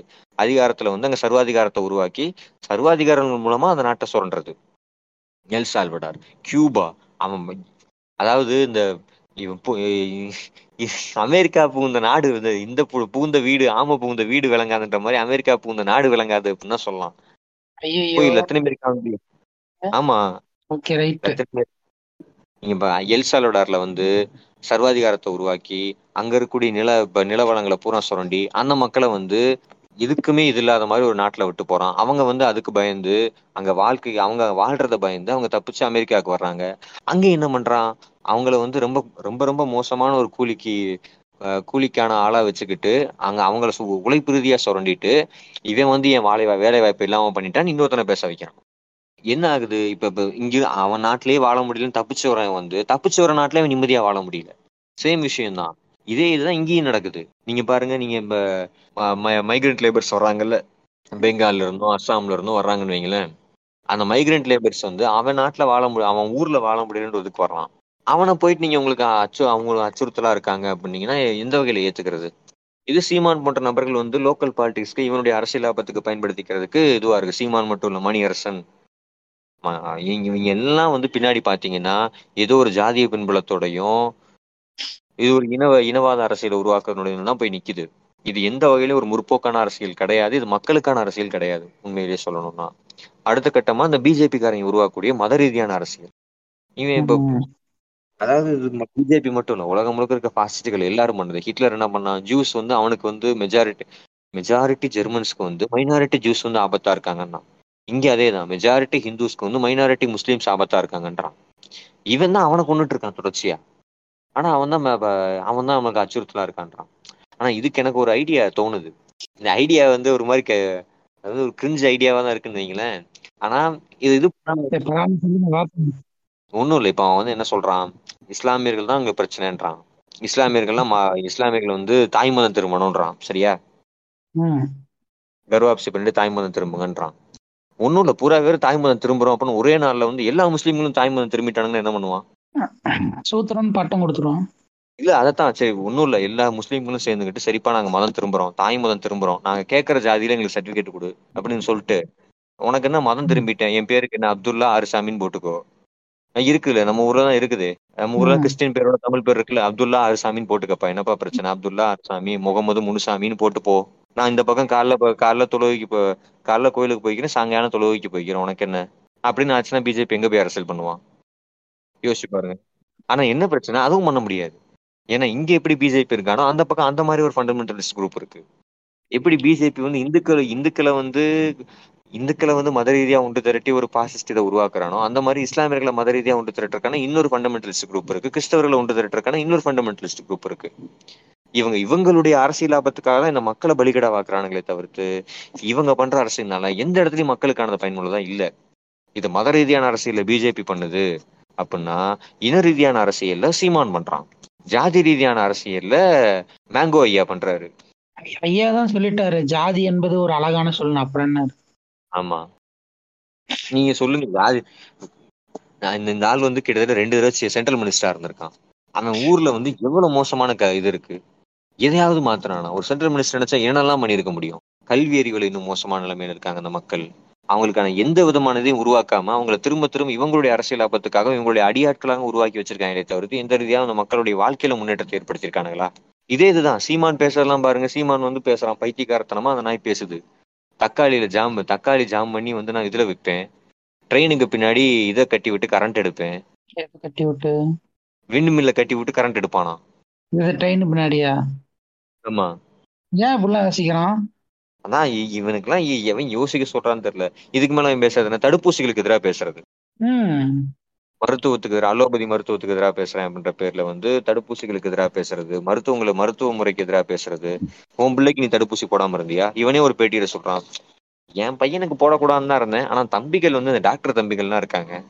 ஆனா அதெல்லாம். நீங்க பேசக்கூடாது தம்பிக்கு வந்து எல்லா தடுப்பூசியும் நாங்க போடணும்னே தம்பி பா பாத்துக்கங்கன்னு பண்றான் தடுப்பூசி போட்டிருக்கான். ஆனா என்ன சொல்றான்? தடுப்பூசிகள் வந்து மோசம். தடுப்பூசி போடக்கூடாது. கொரோனா தடுப்பூசி வந்து இப்ப என்ன சொன்னான்? கோவிட் தடுப்பூசி வரும்போது போடக்கூடாதுனால ஆனா அவன் போய் போட்டான்ல? ஏன் போட்டான்? குடும்பத்தோட போய் போட்டுக்கிட்டான்? மூணு டோஸ் போட்டுக்கிட்டான். ஏன் முதல்ல ஒரு டோஸ் கூட போட மாட்டேன்னு நாய் வந்து தமிழ்நாட்டுல வந்து ரெண்டு டோஸ்க்கு அப்புறமே நிறைய பேர் மூணாவது இப்ப எங்க அம்மாவுக்கெல்லாம் மூணாவது டோஸே கிடைக்கல. ஆனா இவன் போய் மூணு டோஸும் போட்டுக்கிட்டான்ல? ஆனா இந்த நாய் வந்து மருத்துவத்துக்கு எதிராக பேசுது. மருத்துவத்துக்கு எதிராக மட்டும் இல்ல. இது வீட்டுல வந்து சுகப்பிரசவம் பண்றேன்னு பேசுறது. அது இன்னும் மோசமானது. இவங்க உருவாக்குறது இருக்கு பாத்தீங்களா? சுக வீட்டுல வந்து இவங்க வந்து முன்னாடி வந்து எல்லாம் வீட்டுல மருத்துவ வச்சு கிளவிதான் வீட்டுல வந்து பிரசவம் பார்த்துச்சு. இப்ப பாருங்க ஆஸ்பத்திரிக்கு போன உடனே எல்லாம் மோசமாயி போச்சு. எல்லாம் சிசரின் ஆகுது அப்படின்றானுங்க. உண்மையிலேயே உண்மையான ஒரு ரெக்கார்ட் டேட்டாவா ரெக்கார்ட் எடுத்து பாத்தீங்கன்னா மருத்துவச்சிகள் பிரசவம் பார்த்து உங்க தாத்தா பாட்டி இருந்திருக்கலாம். ஆனா அன்னைக்கு இருந்த பர்த் ரேட்டுன்றது பர்த் பர்த் ரேட்டுன்றதையும் குழந்தை பிறந்தா அம்மா பிழைக்கிறன்றது குழந்தை பிழைக்கிறதுனுடைய ரேட்டை நீங்க எடுத்து பாத்தீங்கன்னா நீங்க அதை விட நல்ல நிறையவே முன்னேறி இருக்கு. மருத்துவச்சிகள் வந்து இப்ப அந்த சுகாதாரம் இல்லாத இதுல வந்து அவங்க கையாண்ட குழந்தைகளை கையாண்டது பிரசவத்தை கையாண்டதுடைய பிரச்சனைகள் வந்து நிறைய பேர் பேசியிருக்காங்க. ஹிஸ்டாரிக்கல் ரெக்கார்ட்ஸ் இருக்கு. சும்மா போற போக்குல இவங்க வந்து கதையா அதெல்லாம் நாங்க எங்க எங்க தாத்தன் பாட்டி பண்ணாதா என் பாட்டை முப்பாட்டை பண்ணாதான்லாம் பேசலாம். ஆனா எத்தனை டெத் நடந்திருக்கு? மெட்டர்னிட்டி டெத்துன்றது வந்து எவ்வளோன்னு எங்களுக்கு தெரியுமா? ஒன்றும் இல்லைங்க. சமீபத்தில் இதே மாதிரி பைத்தியக்காரத்தனங்களை பண்ணி எத்தனை குடும்பங்களில் வந்து நான் சுகப்பிரசவம் பண்ணுறேன் வீடுகள்லேயே உட்காந்து பிரசவம் பார்த்து எத்தனை குழந்தைகள் இறந்து போச்சு? ஏன் அதுக்கு தானே வந்து இவனை கைது பண்ணி வச்சாங்க? அந்த அப்படி இறந்து போச்சுன்னா அதுக்கு யார் பொறுப்பெடுப்பா? அந்த மரணங்களுக்கு? நீ பேசிட்டு போயிடுவ அந்த மரணங்களுக்கு யார் பொறுப்பெடுப்பா? குறைஞ்சபட்சம் நீ அலோபத்தினா அந்த டாக்டரையாவது போய் அந்த ஹாஸ்பிட்டலையாவது கேள்வி கேட்கறீல ஜிஹெச் கேள்வி கேட்கறீல நீங்க இப்போ இந்த நீ நீ பண்ற இந்த வீட்லயே பிரசவம் பாக்கணும்ன்ற பாக்குற பிரசவத்தை பத்தி பேசுனீங்கன்னா யார் அந்த அந்த யார் அந்த டெத்துக்கு பொறுப்படுப்பா? உண்மைதான். மருத்துவம் வந்து அலோபதி மருத்துவம் வந்து ஒரு ஃபுல் பிஸ்னஸாக தான் இருக்கு. நானும் ஒத்துக்கிறேன். இந்த சாக்ல ரீசெண்டா கூட ஒரு படம் கூட ஒரு நெட்ஃபிளிக்ஸ் சீரியல் கூட வந்திருக்கு. போய் பாருங்க. பெயின் கில்லர்ஸ் பெயின் கில்லர்ஸ் வந்து எவ்வளவு மோசமான ஒரு இதுவா போயிருக்குன்னு சாக்ல டைனாஸ்டியை பத்தி அதுக்கு இதுக்கு முன்னாடி வந்து பேட்ரிக் பேட்ரிக் கஃபே எழுதின புக்கை வந்து திரும்ப அவங்க இது பண்ணியிருக்காங்க பெயின் கில்லர்ஸ்னு சீரியல் வந்திருக்கு. அந்த மாதிரி உலகம் முழுக்க இருக்கக்கூடிய எல்லா மருத்துவ நிறுவனங்களும் முதலாளித்துவ சார்போடு தான் செயல்படுது. இன்வெஸ்ட்மெண்ட்டில் தான் செயல்படுது. நோயாளிகளை உருவாக்கணும் தான் செயல்படுது. ஆனால் அந்த மருத்துவம் முதலாளி மருத்துவம்ன்றது வந்து அடிப்படையில் உயிர் காக்கும் இதுதான். அது முதலாளித்துவத்தோட போய் நிற்குதுன்னா அதில் சீர்திருத்தம் கொண்டு வரக்கு நம்ம வேலை பார்க்கணுமே தவிர்த்து அந்த மருத்துவத்தை குறைன்னு சொல்லிட்டு நீங்கள் அதை நிப்பாட்டுறது மோசமான விஷயம். நீங்க சொல்றதுல எந்த எந்த வகையில நீங்க அல்லோ அக்குபஞ்சர் பண்ணுங்கன்றானுங்க. அக்குபஞ்சர்ல வந்து எவ்வளவு தூரம் நீங்க உண்மை இது பண்ண முடியும்? நரம்புகளை பத்தி நீங்க அவ்வளவு பெரிய இதெல்லாம் கிடையாது. நரம்புகளை பத்தி நீங்க அவ்வளவு படிக்கவும் கிடையாது. சும்மா போற போக்குல இந்த நரம்புல இங்க குத்துனா அங்க இதாகும் இங்க குத்துனா இங்க இதாகுன்றீங்க நீங்க அந்த அளவுக்கு வந்து நியூரோ சயின்ஸ் படிச்சிருக்கீங்களான்னா அதுவும் கிடையாது. மூளை நரம்புகளை பிரிச்சு பேசிட்டு இருக்கக்கூடிய நாட்டுல வந்து நீங்க வந்து உடல் நரம்புகளே ஒழுங்கா புரிஞ்சுக்காம உட்காந்து அக்குபஞ்சர் பண்றோம்னு பேசிட்டு இருக்கானுங்க. அதுக்கு மேல இந்த இது இந்த மலர் மாத்திரை தர்றது இந்த மாத்திரை தர்றது அதுக்கு அந்த மருத்துவத்துக்கு பேர் என்னது? ஹோமியோபதியில. ஆஹ் ஹோமியோபதி. அது அதுக்கு மேல. சக்கரை தண்ணி இனிப்பு சக்கரை தண்ணியும் இனிப்பு முட்டாயும் கொடுத்துட்டு அது மூலியமா உனக்கு எல்லா நோயும் சரியாயிரும்னு ஏமாத்திக்கிட்டு இருக்கானுங்க. ஹோமியோபதி மருத்துவம் அந்த மாதிரி ஒரு ஏமாத்து வேலை. இதையெல்லாம் ஆதரிச்சு பேசிக்கிட்டு இருக்கானுங்க. இதுக்கு அடுத்த கட்டமா என்ன பண்றானுங்க? கல்விக்கு எதிராக பேசுறது. எக்காலே கல்வி வந்து தான் அந்த நாட்டை சீரழிச்சு போச்சு. அன்னைக்கெல்லாம் என் பாட்டை முப்பாட்டேன் இவெல்லாம் அறிவாளியா இருந்தான். திருக்குறள்லாம் எங்க படிச்சுட்டு வந்து திருவள்ளுவர் எழுதினாரு. இளங்கோவடிகள் சிலப்பதிகாரத்தை தான் இந்த கார்மெண்ட்ல படிச்சுட்டு வந்து எழுதினாரு அப்படின்றது. சரி படிக்காத நாசமா போ. நான் படிக்க கூட நீ ஏன் சொல்ற? மெக்காலே வர்றதுக்கு முன்னாடி எனக்கு எல்லாரும் கல்வி இருந்துச்சா? மெக்காலே கல்வி முறை வர்றதுக்கு முன்னாடி என் ஒன்றும் இல்லை. எங்க எங்க தாத்தா எங்க தாத்தாவுக்கு தாத்தாலாம் படிச்சிருப்பானா? மெக்காலே எஜுகேஷன் சிஸ்டம் வரலன்னா என்னையெல்லாம் படிக்க விட்டுருப்பியா? சி- சிலபஸ்னு ஒன்று இல்லைன்னா நான் எப்படி படிச்சிருக்க முடியும்? குருகுல கல்வியில வந்து என்ன பண்ணியிருந்தான்? குருகுல கல்வியினுடைய சிலபஸ் என்ன? பாப்பான்லாம் வந்து வேதம் படிக்கலாம் பாப்பான்லாம் வந்து ஆங்கிலம் படிக்கலாம். மற்றவெல்லாம் வந்து குழி கணக்கு படி. மா குழி கணக்கு நெல் கணக்கு நெல் அளக்கிறதுக்கும் நிலம் அளக்கிறதுக்கு மட்டும் படி. உனக்கு அந்த படிவு போதும். ஒரு மாக்காணி மாக்காணி இருமாக்காணி அரைக்கா மும்மா காணின்னு அதை படிச்சா போதும்ட்டு இருந்தான். நீ வந்து வேதம்லாம் தொடக்கூடாது நீ அதை படிக்கக்கூடாது நீ இதை படிக்கக்கூடாதுன்னு வச்சிருந்தான். ஆனா சிலபஸ் வந்ததுக்கப்புறம் என்ன ஆகுது எல்லாரும் எல்லாத்தையும் படிக்கணும்டா கல்வின்றது எல்லாருக்கும் பொதுவானதுடான்னு வருது. அந்த விஷயத்துல நீ இன்னைக்கு தப்புன்ற. சிலபஸே தப்புன்னு பேசுறானுங்க இன்னைக்கு ஒரு குரூப் ஆல்டர்னேட்டிவ் எஜுகேஷன் பேசுறேன்ற பேர்ல. அதையும் ஒத்துக்கலாம். சரி அந்த இடத்துலயும் பிரச்சனை இருக்கு. ஆமா ஆமா எஜுகேஷன் வந்து கல்வி வந்து பிசினஸ் ஆயிருச்சு. அப்ப நீ என்ன பண்ணணும்? அனைவருக்குமான பொது கல்வின்னு பேசணுமா? இல்ல கல்வியே தப்புன்னு பேசுவியா? இன்னைக்கு இந்த ஆல்டர்னேட் எஜுகேஷன் பேசணுடைய பிள்ளை குட்டியில எங்க போய் படிக்க வைக்கிறாங்க? மாண்டிசோரியில படிக்க வைக்கிறானுங்க. மாண்டிசோரி ஸ்கூல்ஸ்லயும் என்சிஆர்டி ஸ்கூல்ஸ்லயும் ரெசிடென்ட் ஸ்கூல்லையும் போய் படிக்க இன்டர்நேஷனல் ரெசிடென்ட் ஸ்கூல்லையும் போய் படிக்க வச்சுக்கிட்டு இருக்கானுங்க. ஆனா இவனுக்கு உருவாக்கக்கூடிய இந்த இந்த அரசியல் இருக்குல்ல கல்விக்கு எதிரான ஒரு வெறுப்பு அரசியல் இருக்குல்ல அதுல யார் லாபம் அடைகிறா? இவனுக்கு லாபம் அடைகிறானுங்க. பாதிக்கப்படுறது யாரு? அடிப்படை கல்வி கூட கிடைக்காம இருக்கக்கூடிய ஒரு எளிமையா ஏழை மக்கள் வந்து பாதிக்கப்படுறான். இதே இந்த மருத்துவத்தில் இவங்க உருவாக்கக்கூடிய வெறுப்பு யார் பாதிக்கப்படுறான்னா அடிப்படை மருத்துவ வசதி கூட கிடைக்காத ஒரு ஏழை பாதிக்கப்படுறான். அது இவ- இவங்க சொல்ற விஷயத்தெல்லாம் வந்து கீழ்த்தட்டுல இருக்கிற மக்கள் தான் கேக்குறானுங்க. கொஞ்சம் ஓரளவுக்கு செட்டில்டா கொஞ்சம் நீட்டா இருக்கவங்கள இவன் வந்து கன்சிடர் பண்ணிக்கிறது கிடையாது. அவனுக்கு என்ன தேவை எங்க எது கிடைக்கும்ன்றத பார்த்து போயிடுறான். இந்த கீழ்த்தட்டு மக்கள்லாம் என்ன நினைச்சுக்கிறாங்கன்னா அவங்கள பொறுத்த வரைக்கும் இந்த இந்த கடவுள் நம்பிக்கை இந்த பிற்போக்குவாதம் அப்புறம் வந்து இந்த மூட நம்பிக்கைத்தனம்லாம் அவங்களுக்குள்ள என்ன ஓரித்தா இருக்கு. எல்லார் மத்தியும் இருக்கு. ஆனா இவங்களுக்கு வந்து அதுலதான் முக்கியமான எல்லா நம்பிக்கைகளும் அவங்க வந்து இதுலதான் வச்சிருக்காங்க. இப்போ இவங்களை வந்து ராஜராஜ சோழன் பழைமை அன்னைக்கு வந்து தாத்தன் பாட்டி அப்படி இருந்தா அந்த மாதிரி சொன்னாலே உடனே அது கரெக்டாக தான் இருக்கும். அந்த காலத்துல அவங்கலாம் எப்படி இருந்தாங்க அப்படின்ற மாதிரி. ஆனா இவங்களுக்கு புரியாத ஒரு விஷயம் என்னன்னா என் தாத்தாவுக்கு வந்து இப்ப எண்பத்தொன்பது வயசு ஆகுது பாட்டிக்கு எண்பத்தேழு வயசு ஆகுது அப்படின்னு சொல்றாங்க. ஆனா அந்த மாதிரி எத்தனை தாத்தா பாட்டி உங்களால ஒரு ஊர்ல காட்ட முடியும்னா ஒரு பத்து பேர் தான் காட்டுவான். காரணம் வந்து மீதி இருக்கிறவங்களாம் ராஜராஜ கதை சொல்றாங்கல்ல. ராஜராஜன். கல்வெட்டு மட்டும் நீங்க படிச்சிருக்காங்கல்ல? இவங்க பெருமையா பேசிக்கிறாங்க. ராஜராஜ சோழன் வந்து அந்த காலத்துல அதை பண்ணாரு மக்களுக்கு இதுவா இருந்தாரு. ராஜராஜ சோழன் வந்து அத்தனை பேரோட பேரை பதிச்சு வச்சிருக்காரு. இப்ப என்ன பேர் பதிச்சு வச்சிருக்காரு? எல்லா பேர் பேரும் அந்த ஆள் பேரையே பதிச்சு வச்சிருக்காரு. நீங்க கல்வெட்டு படிச்சீங்களா? ராஜராஜ சோழ பெருந்தச்சன் ராஜராஜ சோழ பெருங்கொல்லன் அங்க வேலை பார்த்த பூரா பேர் பேர் ராஜராஜ சோழன். என் வேலை பார்த்தவன் பேர் எவன் பேர் இருக்கு? உழைச்சவன் பேர் இதுவும் அங்க கிடையாது. ஒரு பேரை காட்ட சொல்லுங்க கல்வெட்டுல. இவங்க சும்மா அந்த மாதிரி இந்த ப- ப- ப- பாட்டை முப்பாட்டி அரசியல் பேர் வரலாறு வந்து எரிக் வந்து சொல்லுவார். அரசு வரலாறு வந்து என்னைக்குமே இவங்களுக்கு சார்பான ஒரு வரலாறா இருந்தது கிடையாது. அதிகார வர்க்கத்திற்கும் அரசியல் லாபத்திற்கும் பயன்படுத்தக்கூடிய பாசிஸ்டுகளுக்கு சாதகமான வரலாறா வரலாறு என்னைக்குமே இல்லை. இவங்க வந்து இவங்களுக்கு சாதகமான மாதிரி வரலாறை திருத்தி எழுதிக்கிறானுங்க. புனைவா எழுதிக்கிறானுங்க. இது ஹெரிக் பாஸ்வாங் வந்து ஆன் ஹிஸ்டரி இந்த இதில் ஆரம்பிக்கும் போதே அவர் அதுதான் ஆரம்பிச்சு சொல்லு சொல்லும் போதே அப்படிதான் ஆரம்பிப்பாரு. அது இன்னைக்கு வரைக்கும் உண்மை அப்படியே தான் போய்கிட்டு இருக்குது. இவங்க வந்து இஸ்லாமியர்கள் வந்து இந்தியா கொள்ளையடிச்சிட்டாங்கன்னு பேசுறது. இவன் வந்து த- வடுக வடுகர்களும் வந்தேரிகளும் வந்து தமிழ்நாடு கொள்ளையடிச்சிட்டாங்கன்னு பேசுறது. இன்னைக்கு வரைக்கும் ஹிஸ்டா ஹிஸ்டரிஸ் ரிசர்ச்ல புரிஞ்சுக்க முடியாத ஒரு விஷயம் என்னன்னா கல்வெட்டு எழுதினவனை வந்து கல்வியறிவு பெற்றவன் ஏத்துக்கிறதா? இல்ல அவன் வரைஞ்சான்னு ஏத்துக்கிறதாவேன்னா இன்னும் புரியல.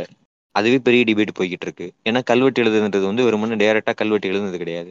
அவன் சுவடியில எழுதி அது பட்டயத்துக்கு மாத்தி பட்டயத்துல இருந்து அதுக்கப்புறம் கல்வெட்டுக்கு போயிருக்கு. அப்ப அவன் பார்த்து வரைஞ்சான்னு சொல்றதா இல்ல எழுதுனான்னு சொல்றதா? பார்த்து என்ன கேட்டா நீங்க சொல்றதெல்லாம் பார்த்து இப்பதான் எனக்கே தோணுது. பார்த்து வரைஞ்சான்னு வேணா சொல்லலாம். ஏன்னா பாப்பான தவிர வேற யாரும் கல்விக்கே போகக்கூடாது அப்படின்ற மாதிரி எல்லாம் சொல்றாங்க.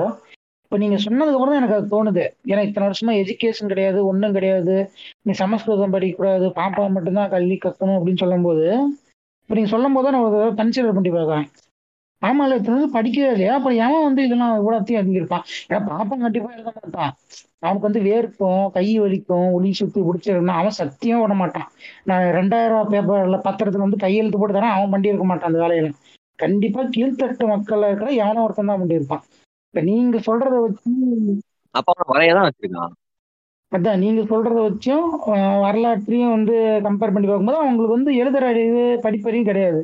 அப்ப இவன் எவனோ வந்து எழுதி கொடுக்கறதா அது என்ன ஏதுன்னு தெரியாம இவன் செவுத்துல வரைஞ்சுதான் வச்சுட்டு வந்திருக்கான். ஆமா. உண்மையிலேயே வரைஞ்சு வச்சதுதான் நீங்க. அதனாலதான் எந் எந்த ஒரு கல்வெட்டுமே வந்து ஒரே சீரான கல்வெட்டாண்டிலாம் நீங்க பார்க்க முடியாது. அது குறைஞ்சபட்ச க வரலாறை பத்தின அறிவு இருக்கவன் எவனும் அப்படி பேச மாட்டான். இந்த சீமான் பேசுற மாதிரிலாம். அதுக்கு வந்து இவங்க கல்வெட்டு அது இதுன்னு பேசுறாங்க. இல்ல நேரா போய் கல்வெட்டை பார்க்க சொல்லுங்க. இன்னைக்கு வரைக்கும் தஞ்சை பெரிய கோயில் இருக்கு. தஞ்சை பெரிய கோயில் கல்வெட்டுல வந்து ஆய்வு பண்ண ஆட்கள் அவ்வளவு பேர் இருக்காங்க. இவன் வந்தேரின்னு பேசுறான்ல. உங்க தஞ்சை கையில க- தஞ்சை இவங்க வந்து வந்தேரின்னு பெருசா பேசுறாங்க இல்ல தஞ்சாவூர் க கோயில் இருக்க கல்வெட்டையும் சோழர்களுடைய வரலாற்றை பத்தி எழுதுனது யாரு முத முதல்ல? பெரிய அளவில் உலக அளவில் பெரிய அளவில் எழுதுனது யாருன்னா ஒரு ஜாப்பனீஸ் ஸ்காலர் வந்து எழுதுறாரு நொபுரு கரோஷிமா அவர் எழுதுனா உங்களுக்கு சோழர் ஹிஸ்டரியை பத்தி இவ்வளவு பெருசா வந்திருக்கவே வாய்ப்பு இல்லை. அப்ப அவரை வந்தேரின்னு விட்டுருவீங்களா? கால்டுவெல் வரலன்னா உங்களுக்கு மொழியை பத்தின அவ்வளவு இதுவான தெளிவான இது கிடையாது. மொழியியல் ஆராய்ச்சி வந்து தொடங்கி வைக்கிறதே கால்டுவெல் தான். இவங்க கால்டுவெல்லையே மோசமா தான் பேசுறாங்க. பிஜேபியும் பேசுறாங்க சீமானும் பேசுறாங்க. வீரமாமுனிவர் வரலைன்னா உங்களுக்கு வந்து எவ்வளவு தூரம் உங்களுக்கு வந்து சதுரகராதியோ ஏகப்பட்ட ப என்ன சொல்றது பரமாந்த குரு கதை மாதிரியான மக்கள் மத்தியில் இருந்து இத்தனை கதைகளையும் தொகுத்திருக்க முடியும். உங்களுக்கு பிரிட்டிஷர்ஸ் இது முத முதல்ல வந்து சீகன் பால்க்கு வந்து இங்க பிரிண்டிங் டெக்னாலஜி கொண்டு வரலாம் பிரிண்டிங்கே கிடையாது. பல நூற்றாண்டுகள் பின்னாடி இருந்திருப்பீங்க. இங்க நீங்க வஞ்சரிகள்னு சொல்லக்கூடிய ஒவ்வொரு நபர்களுடைய வ- வருகைக்கு பின்னாடிதான் பெரிய அளவிலான சமூக முன்னேற்றம் நடந்திருக்கு. ஆனா நீங்க இந்த மக்களை வந்து அந்த மக்களுக்கு எதிரான ஒரு வெறுப்பரசல் உருவாக்குறது மூலியமா நீங்க வாழ்ந்துட்டு இருக்க சமூகத்தையும் அடிப்படை மக்கள் அடித்தட்டு மக்களுடைய வ வளர்ச்சியையும் பின்னோக்கி கொண்டு போய்கிட்டு இருக்கீங்க. இதன் மூலியமா லாபம் அடையிறது யாரு? அதிகார லாபமா அதிகார லாபத்தையும் அரசியல் லாபத்தையும் நீங்க அடைஞ்சுக்கிட்டு இருக்கீங்க. இதை நம்ம இதை நம்ம தெளிவா புரிஞ்சுக்க வேண்டிய அவசியம் இருக்கு. இந்த இந்த விஷயங்கள்லாம் நான் பேசணும்னு நினைச்சேன். அதே மாதிரி இப்ப இப்ப அங்க ஒன்றும் சிஏ சிஏஏ என்ஆர்சி வந்து கொண்டு வந்தான்ல பிஜேபிக்காரன் அவன் என்ன எது கொண்டு வந்தான்? பங்களாதேஷ்ல இருந்தும் ம- மத்த நாட்டுல இருந்தும் அந்த இவங்க வந்துடுறாங்க அகதிகள் வந்துடுறாங்கன்னா அந்த அகதிகள் வந்து அவங்க வந்து சா என்ன சொல்றது ஒரு மூணு வேளை சோறு போட்டா போதும்னு அவங்க உட்காந்து வேலை பார்த்தனால தான் உங்களுடைய நாட்டினுடைய முன்னேற்றம் இருந்துச்சு. ஒன்றும் இல்லை. நீங்க வந்து உலகம் முழுக்க தமிழன் போனா உலகம் முழுக்க தமிழ் போனா உலகம் முழுக்க அப்ப வந்தேரியா தானே போனா? அதெல்லாம் நீங்க? அதாவது இங்க இருக்கிறவன் வந்து வெளியே போறான். நீ கமலா ஹாரிஸ் அப்புறம் இன்னொருத்தர் ஏதோ லண்டன்ல யாரோ ஒருத்தர் இருக்காராமே அவரு இப்ப இவங்கள பத்தி பேசும்போது மட்டும் தமிழ் சமுதாயத்துல இருந்து வந்தவங்க இந்திய வழி வம்சா வழி அப்படின்னு சொல்லும்போது பெருமையா பேசிக்கிறானுங்க. ஸ்டோரி போறாங்க ஸ்டேட்டஸ் போறானுங்க இந்த இந்த ஊர் பக்கம் இருந்துகிட்டு கமலா ஹாரிஸ் வந்து எங்க ஊருங்க எங்க ஆளுங்க அப்படின்றான். கொங்கு சைடுல இருந்துட்டு இல்ல இல்ல. அவன் எங்க ஆளுங்கன்றான். இவன் வாட்ஸ்அப்ல ஸ்டேட்டஸ் வைக்கிறான். வீர தமிழச்சின்றான். ஆனா அது வேற நாட்டுல இருந்து இல்ல வே பக்கத்து ஸ்டேட்ல இருந்து ஒருத்தன் இங்க வந்துட்டு பொழைச்சா கூட நீ வந்து வந்தேறின்றான் அதாவது வான் கொடி ஒரு இடத்துல பறக்கணும்னு நினைக்கிற. நீ ஆர்காசம் ஆகிக்கிற நல்லா சிலுப்பு சிலுப்புன்னு பிடிச்சி கையடிச்ச மாதிரி உனக்கு நிம்மதியா இருக்குது. ஆனா அவன் வந்து உன்னோட இடத்துல வந்துட்டு ஒரு ஆக்டரா ஆகுறான். இல்ல ஏதோ ஒரு அரசியலுக்குள்ள வரான். ஏதோ ஒன்று பண்றானா மட்டும் வந்தேறி. இவன் இப்படி வந்து ஏறி இப்படி எல்லாம் பண்றான் அப்படின்னு சொல்றான். ஸோ உன்னோட கொடி ஒரு இடத்துல பறக்கணும்னு ஆசைப்படுற மாதிரி தான் அவனும் பண்ணுவான் நீங்க போய் தமிழர்கள் போய் சொன்ன கதை இருக்குல்ல? இந்த நான் காரைக்குடி செட்டியார்கள் வந்து இலங்கை இலங்கையிலையும் பர்மாலையும் வியட்நாம்லையும் சிங்கப்பூர்லயும் மலேசியாலையும் போய் இவங்க வந்து வட்டிக்கு விட்டு சொன்னது கொஞ்சம் நெஞ்சமா எத்தனை தற்கொலைகள் அங்க நடந்திருக்கு? அங்க இருக்கக்கூடிய விவசாய கூலிகள் வந்து அவ்வளவு வட்டி வாங்கி அவங்கள வந்து பொருளாதார சுரண்டுனது எவ்வளவு இருக்கு? அதெல்லாம் உங்களுக்கு வந்து அப்ப அது வந்தேரி கிடையாது. அந்த வந்தேரிலாம் உங்களுக்கு ஜாலியா இருக்கு. உலகம் முழுக்க வந்து தமிழர்கள் போனாங்கன்னு பெருமையா பேசிக்குவீங்க. இது தமிழ் இங்க மட்டும் கிடையாது. எல்லா நாடுகள்லயும் அதே தான் அடுத்து நீங்க இந்த உலக அளவுல இந்த வெறுப்பரசியல பாத்தீங்கன்னா ஹிட்லர் ஒண்ணு முசோல்னி ஒண்ணு அடுத்து இந்த அமெரிக்கனுடைய ஃபேசிஸ்ட் மூமெண்ட்ஸ் ஒண்ணு. அதே மாதிரி இங்க இந்த பிரான்ஸ்ல வந்து அல்ஜீரியாவை போய் இவங்க சுரண்டிட்டு அல்ஜீரியாவுக்கு எதிராக பேசினது ஒண்ணு. அதே மாதிரி இந்த யூரோப்பியன் கண்ட்ரிஸும் அமெரிக்கனும் சே- அமெரிக்காவும் சேர்ந்து ஆப்பிரிக்காவில் நடத்தின சுரண்டல்கள் ஒண்ணு. சைனா போய் காங்கோவில் நடத்தின சுரண்டல் ஒண்ணு. அதே மாதிரி ஜப்பான் போய் கொரியா நடத்தின சுரண்டல் ஒண்ணு. இந்த மாதிரி அடுத்த நாட்டு சுரண்டி மட்டும் தான் வளர்ந்துட்டு இருக்கானுங்களே தவிர்த்து அதே நாட்டுக்காரங்க இவங்க நாட்டுல வேலை பார்க்க வந்தாங்கன்னா உடனே வந்து ஏறின்றான். இது எந்த வகையில ஏத்துக்கிறது? சொல்றாங்க. ராஜராஜ சோழன் வந்து ராஜேந்திர சோழன் வந்து கப்பல் எடுத்துட்டு இலங்கைக்கு போனாரு கடாரம் கொன்றாரு அப்படின்னு. கடாரம் போயிட்டு என்ன போய் டூர் போயிட்டு வந்தாரா கடாரத்துக்கு? இலங்கைக்கு? சொல்லுங்க. இலங்கைக்கு வந்து டூர் போயிட்டு வந்தாரா? சரி உங்க அண்ணன் சீமான்னு சொல்ற மாதிரியே பத்தாயிரம் யானைகளை ஏத்துக்கிட்டு கப்பல்ல போய் இறங்கி யானைக்கு சோறு போட்டு வந்தாரா? அந்த நாட்டை கொள்ளையடிச்சு தான் வந்தீங்க. அந்த நாட்டோட செல்வத்தை கொள்ளையடிக்கிட்டு வர்றதானே ப- படையெடுத்து போறதான அடிப்படையில் என்னது? அந்த நாட்டை சூறையாடிட்டு வர்றதானே அப்ப சுரண்டல் இல்லையா? அடிப்படையில நிலவுடைமை சமூகமோ அரசுடைமை சமூகமோ சுரண்டல்ல மட்டுமே வளர்ந்த ஒரு சமூகம் தான் வரலாற்று அடிப்படையில. அதுல பெருமையா பேசுறதுன்னு எதுவும் கிடையாது. உழைப்பால உயர்ந்த சமூகம்லாம் சொல்ல முடியாது. அப்புறம் நீங்க வந்து இந்த பிளாக் வந்து எப்படி இந்த இதுல வந்து ஒருத்தரா வந்து நிக்க வைப்பானுங்க? அதெல்லாம் சந்தை மாதிரி இருக்கும். அவங்களாம் விற்பாங்கன்னு சொல்லியிருந்தீங்க. அதுக்கு வந்து நான் ஒரு படம் பார்த்தேன். ஒரு டூ இயர்ஸ் டுவெல் இயர்ஸ் ஸ்லேவ்ன்ட்டு அந்த படம் வந்து உங்களுக்கு அதை பத்தி ஏதாவது தெரிஞ்சுக்கணும். உங்களுக்கு கேட்குறவங்களுக்கு ஏதாவது ஐடியா வரணும்னு தோணுச்சுன்னா அந்த படத்தை கண்டிப்பா பாருங்க. அந்த படத்துல வந்து நிறைய விஷயங்களை நல்ல ஓப்பனர் இருப்பாங்க. இவங்க சொல்ற மாதிரி வந்து ஆப்பிரிக்கால வந்து இப்படி கூட்டிட்டு வரவங்க அவங்கெல்லாம் வந்து இப்படி ஸ்லேவ் பண்ணாங்க அந்த மாதிரி விஷயம் இருக்கு. ஆனா அந்த படத்துல வந்து ஆஹ், ஒருத்தர் அந்த மாதிரி ஒருத்தரை கூப்பிட்டு விட்டு வருவாங்க. ஆனா வர்றவர் வந்து ஆக்சுவலா ஒரு மியூசிஷியனா இருப்பார். நல்லா கோட் போட்டுக்கிட்டு ஒரு நல்ல ஒரு நிலைமையிலே இருப்பார். இப்போ அந்த மாதிரி ஒரு நல்ல நிலைமையில இருந்துகிட்ட இருக்கிற ஒருத்தரை இந்த இதுக்குள்ள வந்த உடனே அவர் ஒரு ஸ்லேவ் ஆக்கிடுவாங்க அவருக்கான பேரெல்லாம் எடுத்துருவாங்க. அவர் மார்க்கெட்ல அவங்க சொந்தமா நிக்க வச்சுவாங்க இப்போ அந்த படத்துலயே வந்து அதுக்கான சீன்லாம் ரொம்ப இன்டென்சிவா காட்டியிருப்பாங்க.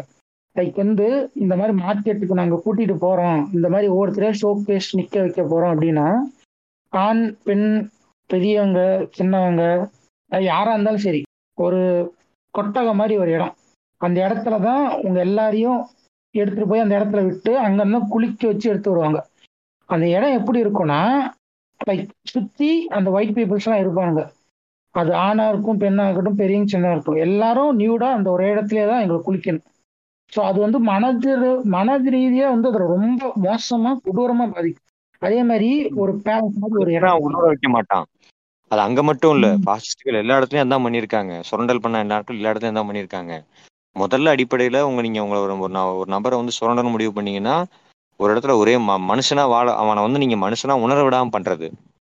மிருகம் மாதிரி. நடத்தாராங்க அவன் எப்படி அங்க அமெரிக்கால வந்து கருப்பின மக்களை பண்ணானோ அதே மாதிரிதான் ஹிட்லர் வந்து ஜூஸ பண்ணான். நீங்க மணிப்பூர்ல. பாருங்க அந்த ரெண்டு பொண்ணுங்களை வந்து எப்படி இழுத்துட்டு போனானுங்க அந்த வீடியோல. எனக்கு நான் நிறைய விஷயங்களை பார்க்கறேன் கேட்கறேன். கடைசியா நான் ரொம்ப ஒரு வருத்தப்பட்டது வந்து அன்னைக்கு வாட்டர் எபிசோட்ல வந்து இப்படி வந்து அந்த ஊர்ல இருந்த ஒருத்தருடைய அவங்க ஒய்ஃப் பல பசங்க பொண்ணுங்கெல்லாம் இது பண்ணிட்டாங்க அதுக்கப்புறம் மணிப்பூர் கலவரம் இன்னைக்கு அது நடக்குது. இத்தனைக்கும் அந்த விஷயம் நடந்து ஒரு செவன்டி டூ டூ ஒரு செவன்டி செவன் டேஸ் ஆகுதுன்னு சொல்றாங்க. எனக்கு எக்ஸாக்டா தெரியல. ஸோ இவ்வளோ நாள் கழிச்சு அந்த மே- அந்த விஷயம் வந்து வெளியே வரும்போது நான் எதிர்ச்சியா ஒரு நாள் ட்விட்டர்ல பாக்குறேன். அது என்ன இதுன்ட்டு. நிறைய ஆண்கள். இன்னைக்கு வந்து இன்டர்நெட்ல விமன் ஜோக் போட்டிட்டு பெண்கள்னால இப்படிதான். கிச்சனுக்கு தான் லாக்கி போர்னு வந்துட்டு கிச்சன் விடுவாங்கன்னு சொல்கிற இந்த ஆண் சமுதாயத்தை பார்த்து கேட்கறேன் ரெண்டே ரெண்டு பெண்கள் முழுசா நிர்வாணமா இருக்காங்க. அது பின்னாடி அத்தனை ஆண்கள். அவங்க ரெண்டு பேரையும் நிர்வாணமா அந்த இடத்துல இழுத்துட்டு போறாங்க. அதுல ஒருத்தன் கையை வைக்கிறான் ஒரு தடவுறான் இத்தனையும் பண்றான்.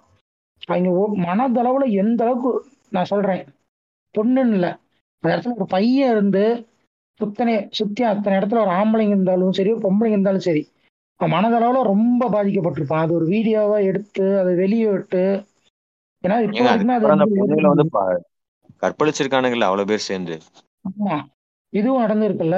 அதுக்கப்புறம் தான் வந்து இப்படி ஏதோ அங்கேயே வந்து சடலம் கிடைச்சிருக்கு இப்படி. அதுவும் மூணு கிடைச்சிருக்கு அப்படின்ற மாதிரி நியூஸ் எல்லாம் ஒவ்வொன்றா வெளியே வருது. இத்தனையும் நடக்குது உங்க ஊருக்குள்ள கண் கூட ரொம்பலாம் கிடையாது. இப்போ ரெண்டாயிரத்தி இருபத்தி மூணுல இந்த வருஷம் நடக்குது. ஒரு ரெண்டு மூணு மாசத்துக்கு முன்னாடி இப்படி ஒரு விஷயம் வந்து நடக்குது. நம்ம லைவா உட்காந்து பார்த்துட்டு இருக்கோம். ட்விட்டர்லயும் ஒரு இன்ஸ்டாகிராம்ல போஸ்ட் போடுறாங்க அதெல்லாம் உட்காந்து பார்த்துட்டு இருக்கோம். ஸோ வந்து அவ்வளவு மோசமான ஒரு நிலைமை நடந்துட்டு இருக்கு. நம்ம வந்து அந்த காலத்துல வந்து இப்படி பண்ணாங்க. இப்படி வந்து ஒன் கூட்டா சேர்ந்து இப்படி பண்ணாங்க. அந்த மாதிரி ஒரு வெறுப்பு அரசியல் உருவாக்குவாங்கன்னு சொன்னாங்க. அந்த பெண்களை அப்படி பண்றது காரணமும் இல்லை. அந்த மாதிரி ஒரு விஷயத்தை வந்து கொண்டு வர்றதுதான். இன்னைக்கு வந்து ஹிட்லர் காலகட்டத்துல எல்லாரையும் நிக்க வச்சு ஹிட்லர் முன்னாடி நிக்க வச்சு நீங்க வந்து போருக்கு தயாரா இருக்கீங்க போருக்கு போக போறீங்கன்னு சொல்லும்போது ஹெயில் ஹிட்லர்னு கையை காட்டின மாதிரி பாஜக கூட்டத்துல அந்த மாதிரி கத்தியோட நிக்கிறானுங்க. ஆரஞ்சு துண்டை பார்த்துட்டு எனக்கு அப்படி இருக்கு அதை பார்க்கும்போது. அந்த ஹிஸ்டரி ரிப்பீட்னு சொல்லுவாங்க. அதே மாதிரி இருந்துச்சு. அந்த போட்டோஸ் பார்க்கும்போது. கத்தி எடுத்துட்டு போறான் துப்பாக்கி எடுத்துட்டு போறான் சுடுறான். அப்படியே லைனா போறானுங்க. பஜ்ராங்க பல்னு கத்துறானுங்க. உள்ள போறானுங்க. சூறை ஏறானுங்க அடிச்சு உடைச்சிட்டு வரானுங்க. இன்னொரு பங்கு அங்க வீட்டு மா பெண்களோட மானம் இப்படி பறக்குது. இவ்வளவு வெறுப்பு அரசியலும் நடந்துகிட்டு இப்படி சீமான் மாதிரி ஒரு ஆளுக்கு வந்து சப்போர்ட் பண்றது ஒரு பாஜக மாதிரி ஒரு ஒரு கட்சிக்கு வந்து சப்போர்ட் பண்ண சொல்லி இதை நாங்க கேட்டா திராவிட அரசு ஒழுங்கா இருக்கா? கம்யூனிசம் ஒழுங்கா இருக்கான்னு கேக்குறீங்க. இப்போ எல்லாருமே வந்து நல்லவன்னு சொல்ல முடியாது. இவங்களோட அரசியலையும் நிறைய ஃபிளாஸ் இருக்கு. அவங்களோடதையும் நிறைய ஃபிளாஸ் இருக்கு. நம்ம கம்பேரிட்லி எவன் இருந்தா பெட்டரா இருப்போன்ற ஒரு ஆளை பார்த்து சூஸ் பண்றாங்க. இன்னைக்கு நம்ம இருக்கிற இந்த அரசியல் சூழ்நிலையில இங்கேயே பிரச்சனைகள் இருந்துகிட்டு தான் இருக்கு. ஏன் இப்ப நடக்கலையா? ஒரு பதினொன்னாவது படிக்கிற பையனை வந்து இத்தனை தடவை கையும் காலையும் வெட்டி ஒரு பதினோரு பன்னெண்டு தடவை வெட்டி பத்த வரைக்கும் அவன் தங்கச்சி. அந்த பாப்பாவையும் சேர்ந்து வெட்டி இப்படி இது பண்ணியிருக்கானுங்க. என்ன காரணம்? ஏதுன்னு பார்க்கும்போது அந்த பையன் இப்படி இருக்கான். நல்லா படிக்கிறான் நல்லா இது வரான்னு சொல்ல சொல்ல அவனை கூட்டிட்டு புள்ளி பண்றது. நீ ஏன் இங்க போற? ஏன் இங்க வர? எனக்கு போய் என் பேக் எடுத்துட்டு வா. எனக்கு போய் சாப்பாடு வாங்கிட்டு வா. இப்போ அது வாங்கிட்டு வா இது வாங்கிட்டு பண்றது. ஒரு லெவலுக்கு மேல பொறுக்க முடியாம நைட்டோட நைட்டா வந்து இப்படி வெட்டி கொள்றது இதுல என்ன மோசமான விஷயம் அதை பார்த்த ஒரு ஆள் மயக்கம் போட்டு செத்துருக்காரு. ஒரு விஷயம் நடந்த உடனே. அந்த போட்டோஸ் எல்லாம் என்ன நீங்க பார்த்துட்டு தான் இருக்கீங்க. இன்டர்நெட்லயே இருக்குது அந்த படி எல்லாம் ரத்தகம் இருக்கு. அந்த இடம் பூரா ரூம் எல்லாம் ரத்தமா இருக்கு. ஆனா இதை பார்த்துட்டு வந்து பெருமையா பேசுறாருங்க நிறைய தலைவர்கள்லாம்.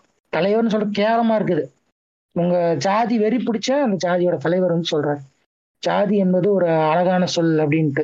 ஸோ இந்த மாதிரி விஷயங்கள்லாம் வந்து நடக்கும்போது அவருக்கு எப்படி வந்து வாய் கூசாம சொல்ல முடியுது இது எங்க ஊர்ல வந்து நான் ஓப்பனா போய் இப்படி வந்து இவர் சொல்லியிருக்காரு.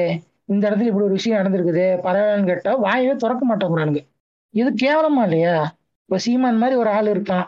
வெறுப்பரசியல் பேசுறான். முஸ்லீமும் கிறிஸ்தவனையும் சிறுபான்மையும் சொன்னா செருப்பாய் அடிப்பேன்னு சொல்றான். சீமான் வந்து உண்மையா சொன்னா அவர் எங்க இருந்து வந்தாரு? அவர் தமிழ்நாட்டு தானா? அவர் தமிழர் தானா? அவர் எங்க இருந்து வந்தாரு? அவரோட உண்மையான பேர் தான் என்ன? அவங்க அப்பா பேர் என்ன? தாத்தா ஜெனட்டிக்கல் டெஸ்ட்லாம் எடுத்தோம்னா எவனுமே எங்க இருந்து வந்தான்றது வந்து தலைகீழா போய் நிக்கும். ஜெனட்டிக்கல் டெஸ்ட் எடுத்தா எல்லாம் ஆப்பிரிக்கால இருந்து உங்களுக்கு வரும். நீங்க அப்பெல்லாம் என்ன பண்ணீங்க? எல்லாரும் வச்சுருங்களா எல்லா மக்களும் குடிதான். ஒவ்வொரு இடத்துல இருந்து ஒவ்வொரு நாளைக்கு மூவ் ஆகிட்டே இருப்பாங்க.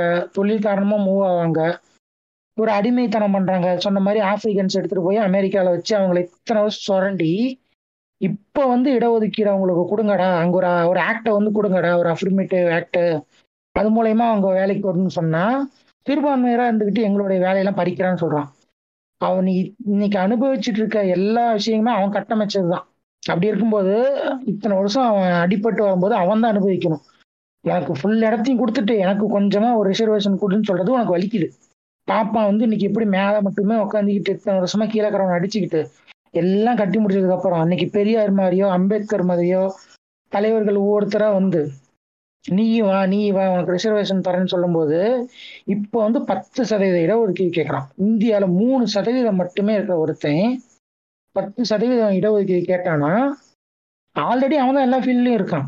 ஒரு கிறிஸ்கட்னு எடுத்தா அதில் வந்து நூல் செக்கப் பண்ணுறான் நீ என்னோட ஆளா இல்லையான்னு பார்த்து டீம் எடுக்கிறான். ஒரு மேல் பதவி ஒரு ஆஃபீஸு ஒரு அரசியல் நிம்மி மம்மியெல்லாம் இருக்காங்க. பட்ஜெட் போடுறாங்க. வெங்காயம் தக்காளி விலை அதிகமாகுது. ஒரு நாலு நாள் வாங்காதீங்க விலை குறைஞ்சிரும். வெங்காயம் அதிகமாக இருக்குது நாங்கள் எங்கள் வீட்டில் வெங்காயம் வெள்ளைப்பூண்டுலாம் போடுறது இல்லைன்னு அதில் ஒரு உணவு அரசியல். அதை பற்றி வேற பேசுறது.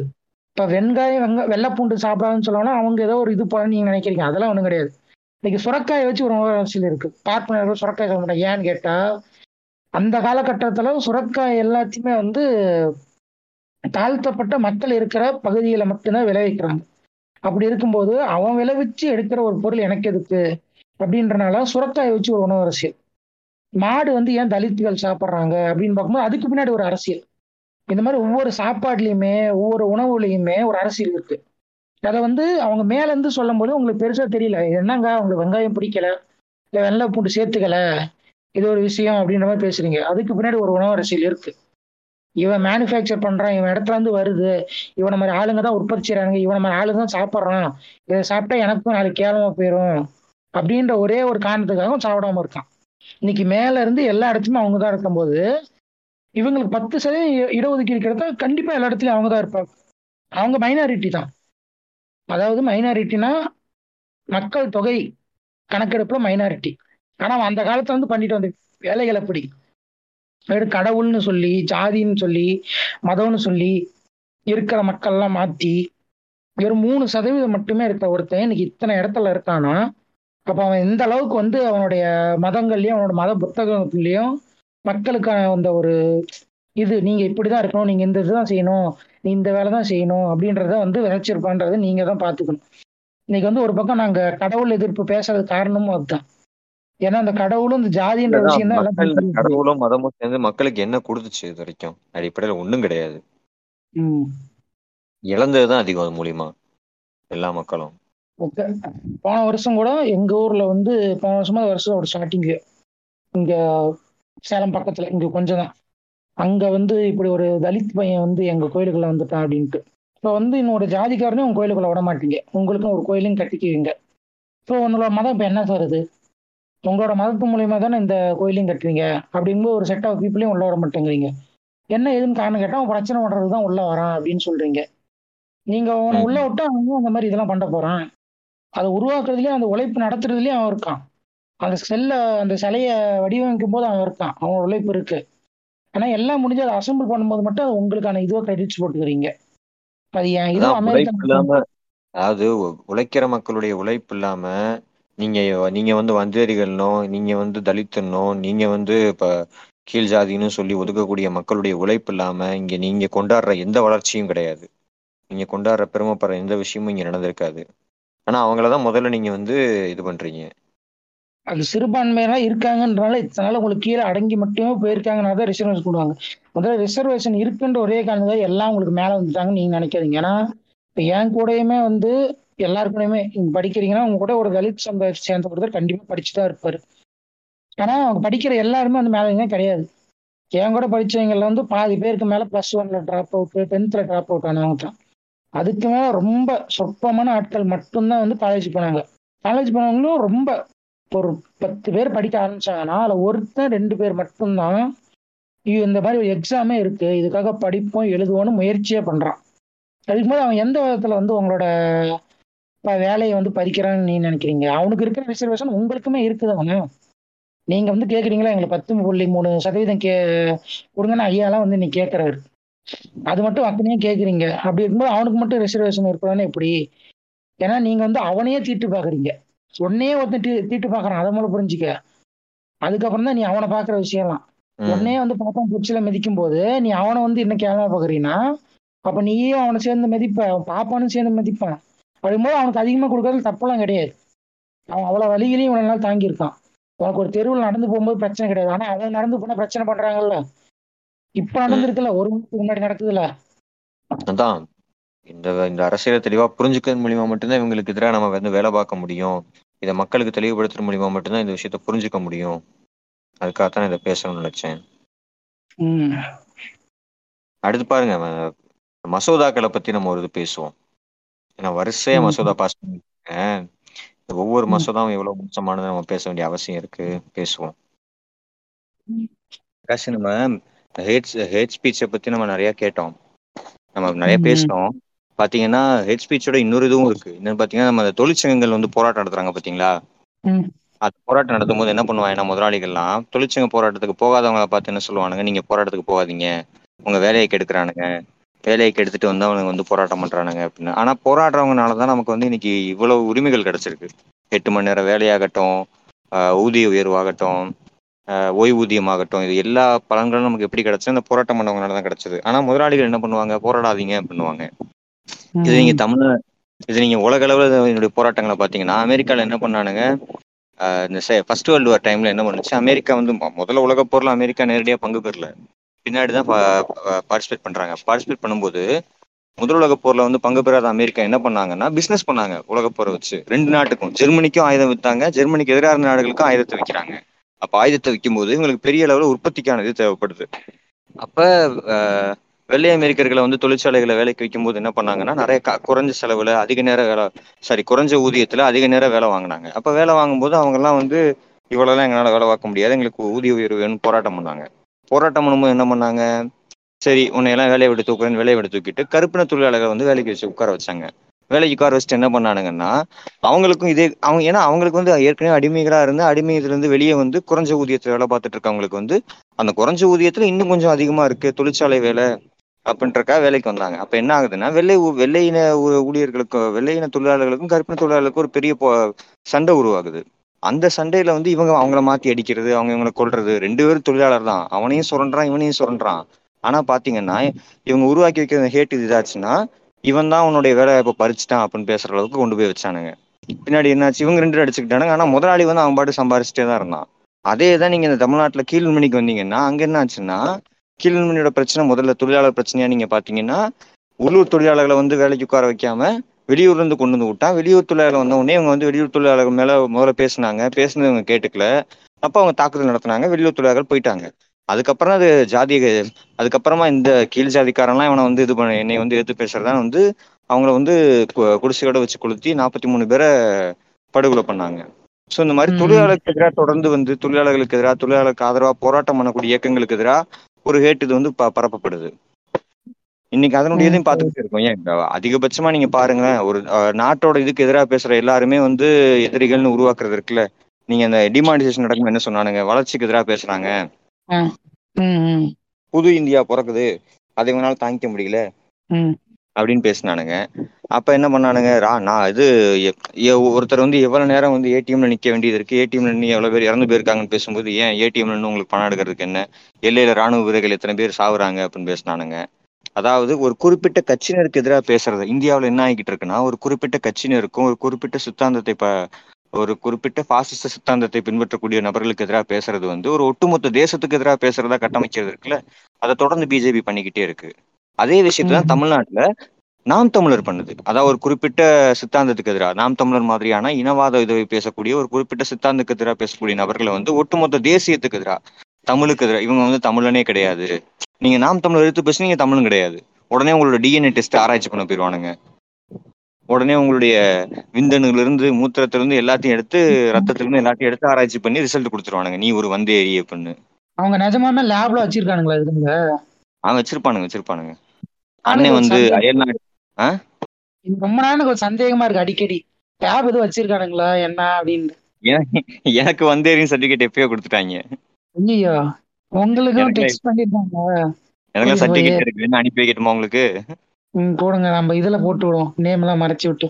ம் ரைட்டு அதெல்லாம் எனக்கு எப்போ கொடுத்துட்டாங்க? நீ ஒரு வந்தேரி அப்படின்னு. அந்த வந்தேரின்றது ஒண்ணு. நீங்க வந்து இவங்களுக்கு எதிராக பேசுனீங்க உடனே திமுக ஊபி திராவிட கைக்கூலி அப்படின்ட்டுருவானுங்க இது ஒரு இது.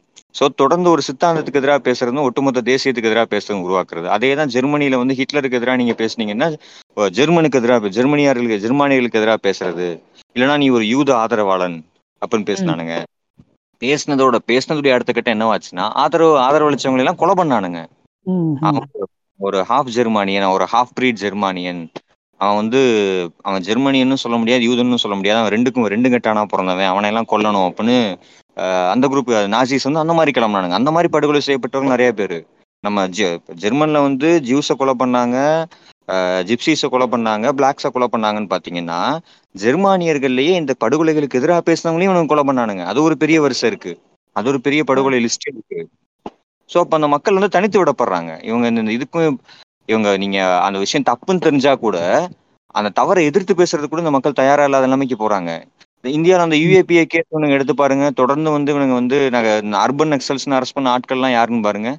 பிஜேபியினுடைய இதுக்கு எதிராக பேசக்கூடிய ஆட்கள் சுதா பரத்வாஜ் ஆகட்டும் ஃபாதர் ஸ்டான் சுவாமி ஆகட்டும் ஒவ்வொரு நபர்களும் வரவர ராவ் ஆகட்டும் ஆனந்த் டெல்டும்டேவ் ஆகட்டும். டெல்டும்டே பார்த்தீங்கன்னா அம்பேத்கருடைய குடும்பத்தை சேர்ந்தவர். நீங்கள் இவங்க வந்து அம்பேத்கரை வந்து எங்களுடைய ஆள்னு கொண்டாடுறானுங்க. அம்பேத்கருக்கு வந்து விழா எடுக்கிறோன்றானுங்க. அம்பேத்கர் ஃபோட்டோவுக்கு வந்து க- மாலையை மாட்டுறானுங்க காவி துணியை கட்டுறானுங்க. கட்டிட்டு அம்பேத்கருடைய குடும்பத்தை சேர்ந்த ஒருத்தரை கொண்டு போய் ஜெயில அடைச்சு வச்சிருக்கானுங்க. எத்தனை வருஷம்? கிட்டத்தட்ட ஒரு ரெண்டு வருஷம் ஜெயில இருந்தார் அவரு. சுதா பரத்வாஜ் எடுத்துக்கோங்க. சுதா பரத்வாஜ் வந்து இந்தியாவில் ஒரு முக்கியமான லாயர் ஒரு என்வரான்மெண்டல் ஆக்டிவிஸ்ட் அவங்கள கொண்டு போய் உள்ள வச்சிருந்தாங்க கேட்டா அர்பன் நக்சல் நானுங்க ஸ்டான் சுவாமி ஒரு பாதிரியார் அவர். எண்பத்தி மூணு வயசுல எண்பத்தஞ்சு வயசுல ஒரு பாதிரியாரை கொண்டு போய் ஜெயில அடைச்சு அந்த செத்து போயிட்டாரு. முறையான மருத்துவ வசதி இல்லாம. உள்ள வச்சிருந்தானுங்களா? புரியல. என்னது? ஆமா ஸ்டான் சாமியோட இது ஸ்டான் சாமி அப்ப எப்ப இது எதுக்கு அரெஸ்ட் பண்ணானுங்க? அர்பன் நக்சல் அவர் வந்து மாவோயிஸ்டுகளுக்கும் நக்சலைட்டுகளுக்கும் ஆதரவு தெரிவிக்கிறாரு. அவர் தான் வந்து அவங்களுக்கு வந்து உதவி பண்றாரு அப்படின்னு ஜெயில தூக்கி போட்டானுங்க. அவர் ஒரு அவர் ஒரு பாதிரியார். ஒரு பாதிரியார் வந்து பழங்குடி மக்களுடைய இதுக்கு அவங்களுடைய விவசாய நிலங்களும் அவங்களுடைய குடியிருப்புகளும் இதாகும் போது அதுக்கு எதிராக போராட்டம் பண்ணாரு. போராட்டம் பண்ணவருக்கு போய் உள்ள வச்சிட்டானுங்க. சுவாமி வந்து பழங்குடி மக்களுடைய நிலமும் பழங்குடி மக்களுடைய வா வாழ்விடங்களும் பறிக்கப்படும் பொழுது அதுக்கு எதிராக போராட்டம் பண்றாரு. போராட்டம் பண்றவரை தூக்கிட்டு போய் அர்பன் நக்சல் உள்ள வச்சு அவருக்கு முறையான மருத்துவ வசதியோ எதுவுமே கிடைக்காம அந்த செத்து போயிட்டாரு. அதுக்கு எதிராக யாரும் பேசவே இல்லை. எத்தனை பேர்? அந்த பீமோ கரகன் கேஸ்லயும் இதுலயும் அரெஸ்டான ஆட்கள் எத்தனை பேரை கொலை பண்ணிட்டானுங்க?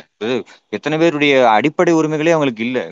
ஸ்டான்சாமியோட மரணத்தை நம்ம பேசுறோமே தவிர்த்து இன்னமும் எத்தனையோ பேர் அந்த கேஸ்ல இருந்து வெளியே வரல. நீங்க அதே மாதிரி இங்கே எடுத்து பாருங்க. அந்த இந்த எங்க டெல்லி யூனிவர்சிட்டியில ஜேஎன்யூல நடந்த தாக்குதல் ஜேஎன்யூல அரெஸ்ட் ஆனவங்களோட இது. அவங்கள வந்து அதே மாதிரி நம்ம இந்த இது எங்க இந்த பெ- பெண்கள்லாம் உட்காந்து போராடினாங்கல்ல டெல்லியில இந்த இடம் என்னது? ஐயோ. ஷாஹின்பாக் ஆ. ஷாஹின்பாக்ல போராட்டம் பண்றவங்க என்ன சொன்னானுங்க? ஷாஹின்பாக் போராட்டம் வந்து இந்திய ஒருமைப்பாட்டுக்கு எதிரான போராட்டம். இந்திய இறையாண்மைக்கு எதிரான போராட்டம்.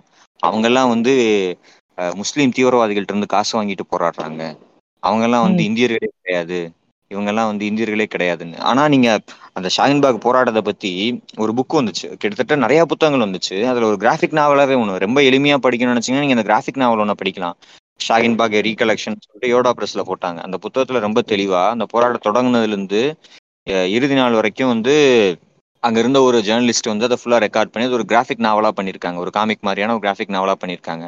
அதுல ஒரு அந்த போராட்ட தொடங்குனது யாருன்னு பாத்தீங்கன்னா ரொம்ப வயசான ஒரு பாட்டி போய் தொடங்குறாங்க. அந்த பாட்டி கிட்ட பேட்டி எடுக்கும்போது அந்த பாட்டி சொல்றாங்க எனக்கு இந்த இந்த இதெல்லாம் தெரியாதுப்பா சிஏஏ என்ஆர்சி எல்லாம் ஒன்றும் தெரியாதுப்பா.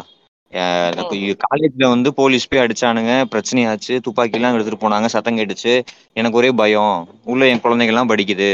இந்த காலேஜ்ல படிக்கிற குழந்தைங்க நான் டெய்லியும் பாக்குறேன். என் குழந்தைங்க என்ன எதுக்கு யாருக்கு எதிராக போராட போகுது? எனக்கு பிரச்சனை தானே என் குழந்தை போராடும். அதுக்கு என் பிரச்சனை என் குழந்தைக்கு ஒரு பிரச்சனைனா நான் கூட நிக்க வேண்டாமா? என் குழந்தை தப்பு பண்ணா எனக்கு தெரியும். நான் அந்த குழந்தைங்க கூட நிக்கிறேன். அவங்க எது சொல்றாங்களோ நான் செய்யறேன்ப்பா அப்படின்னு அந்த பாட்டி வந்து நிக்குது. அந்த பாட்டி அந்த பாட்டிக்கு என்ன இருக்கு தெரியும்? அந்த பாட்டி வந்து தீவிரவாதின்றானுங்க. அந்த போராட்டத்துல முன்னாடி எல்லா பெண்களையும் தீவிரவாதினானுங்க அது மட்டும் இல்ல இந்தியா முழுக்க சிஏஏ என்ஆர்சிக்கு எதிராக போராடின எல்லாரையும் தீவிரவாதிகள். அவங்க எல்லாம் வந்து இந்திய ஒருமைப்பாட்டை சீர்குலைக்கிறாங்க அப்படின்னானுங்க. இவங்க அதாவது இவங்க கொண்டு வர திட்டங்களுக்கு எதிராக திட்டங்களே கிடையாது. இவங்க கொண்டு வர அழிவு அழிவுகளுக்கு எதிராக பேசக்கூடிய நபர்கள்லாம் இவங்களுக்கு ஒட்டுமொத்த இந்தியாவுக்கு எதிரானவர்கள். மோடிக்கு எதிராக பேசினா மோடி அப்படியே அழுகுறாரு. ஒரு ஏழை தாயின் மகன் வந்து பிரதமரா இருக்கிறது இவனால தாங்கிக்க முடியல அப்படின்னு. ஏழை தாயின் மகன் ஏழை தாயின் மகன் நம்மளை கொண்டுட்டாங்க இப்போ பாதி இதுக்கு மேல எல்லாத்தையும் சுரண்டியாச்சு. இப்போ ரீசெண்டா ரோடு போட்டதுல கூட வந்து ஏதோ ஒரு ஒரு முப்பது நாற்பதோ எவ்வளோ தெரியல எக்ஸாம் எக்ஸாக்டா அவ்வளோ தூரம் ரோடு போட்டிருக்காங்க. ஒரு கிலோமீட்டர் ரோடு போடுறதுக்கு வந்து எவ்வளோ ஆகும்னு கேட்டால் ஒரு பதினேழுல இருந்து இருபது கோடி ஆகுன்ற மாதிரி சொல்லியிருக்காங்க. பட் இவங்க வந்து ஒரு கிலோமீட்டர் ரோட்டுக்கு வந்து இரநூத்தி ஐம்பது கோடி ப்ளஸ் இரநூத்தம்பது கோடிக்கு மேல செலவு பண்ணியிருக்காங்க. ஒரு கிலோமீட்டர் ரோடு போடுறது நீங்க தேசிய வளர்ச்சின்றனால அதுல செலவழிக்கிறது. அதெல்லாம் நீங்க ஏத்து பேசக்கூடாது. அதானிக்கு எதிராக பேசினா இந்தியாவுக்கு எதிரான்றாங்க. பிஜேபியை கூட விடுங்க. அதானிக்கு எதிராக பேசினாலே நீங்க இந்திய வளர்ச்சிக்கு எதிராக பேசுறீங்கன்றானுங்க. ஏன்டா அதானிக்கு ஏர்போர்ட்டை வித்தேன்னா அது வளர்ச்சின்றானுங்க. அதானிக்கு ஏன்டா ட்ரெயினை வித்தேன்னா வளர்ச்சின்றானுங்க. அதானிக்கு ஏன்டா துறைமுகத்தை வித்தேன்னு கேட்டா வளர்ச்சின்றானுங்க. இதுக்கு எதிராக நீங்க பேசுனீங்கன்னா இந்திய வளர்ச்சிக்கு எதிராக பேசுறாங்க. இவங்க எல்லாம் வந்து சமூகத்தை பின்னோக்கி இழுக்கிறாங்க அப்படின்றானுங்க. என்னத்தை பின்னோக்கி இழுத்தாங்க இப்ப? நீ பண்ணதை விடவா? அதாவது உலகத்திலேயே வந்து சொந்தமா ஏர்போ ஒரு ஒரு இது இல்லாத ஏர் சர்வீஸ் இல்லாத ஏர்வேஸ் இல்லாத ஒரு நிறுவ நாடா இந்தியாவை மாத்திருக்கீங்க. ஆனா மோடி வந்து ஆயிரம் கோடி ரூபாய்க்கு ஒரு ஏர் ஃபிளைட் வாங்கி வச்சிருக்காரு. அதை வச்சுக்கிட்டு ஊர் சுத்திக்கிட்டு இருக்காரு. நீங்க அதை. எடுத்துக்கோங்க. அதே மாதிரி அந்த யூபியில அந்த ஒரு பொண்ணை வந்து ஒரு பதினாறு வயசு பொண்ணை வந்து இவனுக்கு கற்பழிச்சு அந்த பொண்ணை கொலை பண்ணும் பொழுது அந்த கொலை பண்ணவங்களுக்கு ஆதரா ஒரு அவ அவ்வளவு பேர் வந்து போய் நிக்கிறானுங்க. அந்த கொலை பண்ண. பொண்ணுக்கு இப்ப அந்த கொலை செய்யப்பட்ட பொண்ணுக்கு வந்து ஆதரவா யாரும் இல்ல. கொலை பண்ணவனுங்களுக்கு ஆதரவா அந்த ஊர் நிக்குது. அந்த கொலை செய்ய பொண்ணு கொலை செய்யப்பட்ட பொண்ணுக்கு ஆதரவா பேசுறவங்க எல்லாம் தீவிரவாதிகள் நானுங்க அந்த கொலை செய்யப்பட்ட பொண்ணுக்கு ஆதரவா பேசுனவங்க எல்லாம் பொய் பிரச்சாரம் பண்றாங்கன்னு நானுங்க எது பொய். பிரச்சாரம். அந்த பொண்ணோட அந்த பொண்ணோட கா பாடியை கூட கடைசியில அந்த குழந்தை அந்த அவங்களுடைய அம்மா அப்பாவை பார்க்க விடாம நைட்டோட நைட்டா கொண்டு போய் எரிக்கிறானுங்க போலீஸ் அந்த போட்டோ எவ்வளவு தூரம் இதாச்சு? அவங்கள வந்து இதுன்றானுங்க. நான் இன்னைக்கு வந்து இன்ஸ்டாகிராம்ல ஒரு இது பார்க்குறேன். ஒரு யாரோ ஒரு ஒரு பையன் ரிப்போர்ட்டர் என்னன்னு தெரியல. பிஜேபி கவர்மெண்ட் கரெக்டாக தானே இருக்கு. உங்களுக்கு என்ன பிரச்சனை கேட்கும்போது அந்த பொண்ணு சொல்லுது இப்படி மணிப்பூர்ல கலவரம்லாம் நடக்குது. நீங்க இந்த மாதிரி இதெல்லாம் ஊழல் பண்றீங்க. இதெல்லாம் கண்ணுக்கு தெரியலங்கிறத அவன் அசால்ட்டா பதில் சொல்றான். இந்த மாதிரி அடிக்கடி நடக்கிறது தானே ரேப் பண்றது கற்பழிக்கிறதுலாம் இதெல்லாம் ஒரு விஷயமா? மற்ற நாடுகள்லாம் நம்மளை பார்த்து எப்படி கை பெருமையா பேசுது? மற்ற நாடுகள்லாம் நம்மளுக்கு எப்படி ஒரு ஃப்ரெண்ட்லியா இருக்கு? அதை பாருங்க. அப்படின்ற மாதிரி வந்து சொல்றாங்க. எனக்கு இது வந்து இப்ப கொஞ்ச நாளா அந்த பிரச்சனை இருக்கு. என்னன்னா இப்ப அது என்னன்னா இவங்க தொடர்ந்து அந்த நாடு அந்த நாடு நம்மளை பத்தி பேசுது இந்த நாடு நம்மளை பத்தி பேசுதுன்னு உருவாக்குறது என்னன்னா இந்த பிரச்சாரத்தின் மூலியமா நீங்க வந்து இந்த இதெல்லாம் போயிட்டு ரொம்ப உள்ளூர் உள்நாட்டு பிரச்சனைகளை பெருசா பேசுனீங்கன்னா வந்து அயல்நாட்டுல இருந்து முதலீடுகள் வராம போயிடும் அப்படி என்னத்த நீ முதலீடு கொண்டு வந்துட்ட? வேலை வாய்ப்புகள் எதுவுமே இங்க இல்லாம இருக்கு. எத்தனை லட்சம் பேர் வேலை வாய்ப்பு இல்லாம சுத்திக்கிட்டு இருக்கான்? படிச்சவன் படிக்கவும் வாய்ப்பு இல்லாம சுத்திக்கிட்டு இருக்கான். நீங்க ஒண்ணும் இல்ல நீட்டுக்கு எதிராக பேசுனீங்க என்னன்றானுங்க? கல்வியோட வளர்ச்சியை தடுக்கிறாங்க. இவங்க வந்து நீட்டுக்கு எதிராக பேசுறது இப்ப என்னவா மாத்திட்டானுங்கன்னா பிஜேபி வந்து இப்ப என்னவா மா தமிழ்நாடு பிஜேபி என்னவா மாத்திருக்குன்னா நீட்டுக்கு எதிராக பேசுறது வந்து என்னது? பிரைவேட் காலேஜஸ் பிரைவேட் மெடிக்கல் காலேஜுக்கு வந்து காசு சம்பாதிக்கிறதுக்காக இது பண்றாங்க அப்படின்னு. முன்னாடியை விட இப்பதான் அதிகமா சம்பாரிச்சுக்கிட்டு இருக்கான். முன்னாடி வந்து வெறுமனே இதுக்கு மட்டும் டொனேஷனை வாங்கிட்டு சீட்டு கொடுத்துட்டு இருந்தவன். இப்ப அவனே வந்து என்ட்ரன்ஸ் எக்ஸாமுக்கு கோர்ஸிங்கும் கோர்ஸும் நடத்தி அதில் லட்சக்கணக்கில் சம்பாரிச்சு அதுக்கப்புறம் நீ என்ட்ரன்ஸ் எக்ஸாம் ஜெயிச்சுட்டு வந்தாலும் நீ கவர்மெண்ட் சீட்டு கிடைக்கலனா திரும்ப நீ சும்மா பேருக்கு பாஸ் ஆனா கூட போதும். நீ வந்து பிரைவேட் காலேஜ்ல வந்து படிச்சிடலாம். நீ நீட்டு பாஸ் ஆகிறது முக்கியம் இல்ல. பாஸ் ஆகி உங்களுக்கு சீட்டு கிடைக்கணும். அதுக்கு எங்க போவீங்க? பாஸ் ஆகிறதுக்கான லிமிட் அவங்க எவ்வளவு நீங்க மார்க் எடுத்தாலும் இது பத்தாது அது பத்தாது அது பத்தாதுன்னு தான் சொல்றானுங்க. டொனேஷன் இன்னொரு விஷயம் வேற இருக்குல்ல. ஆமா.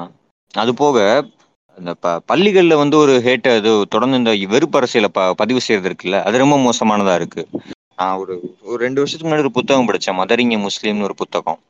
அந்த. புத்தகத்துல நசியா இரும்னு ஒரு அம்மா ஒருத்தங்க எழுதியிருப்பாங்க. அவங்களுடைய அவங்களுடைய ஒரு இஸ்லாமிய பெண் ஒருத்தங்க வந்து அவங்களுடைய குழந்தைய வளர்க்கறத பத்தி. அவங்க இது அவங்க சொன்ன மிக முக்கியமான பிரச்சனைன்னு பாத்தீங்கன்னா இந்தியாவுல இருக்கக்கூடிய பள்ளிக்கூடங்கள்ல இஸ்லாமியர்களுக்கு எதிரான தொடர் வெறுப்பு பரப்பப்படுது. அது அந்த வெறுப்பு எந்த அளவுக்கு மோசமா இருக்குன்னா அவங்க. அவங்களுடைய குழந்தை வந்து வீட்டுக்கு வந்துட்டு அம்மா நான் தீவிரவாதியா? அப்படின்னு அவங்க கிட்ட கேக்குது.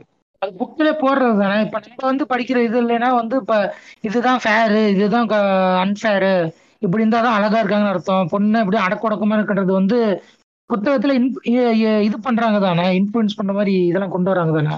ஆமா.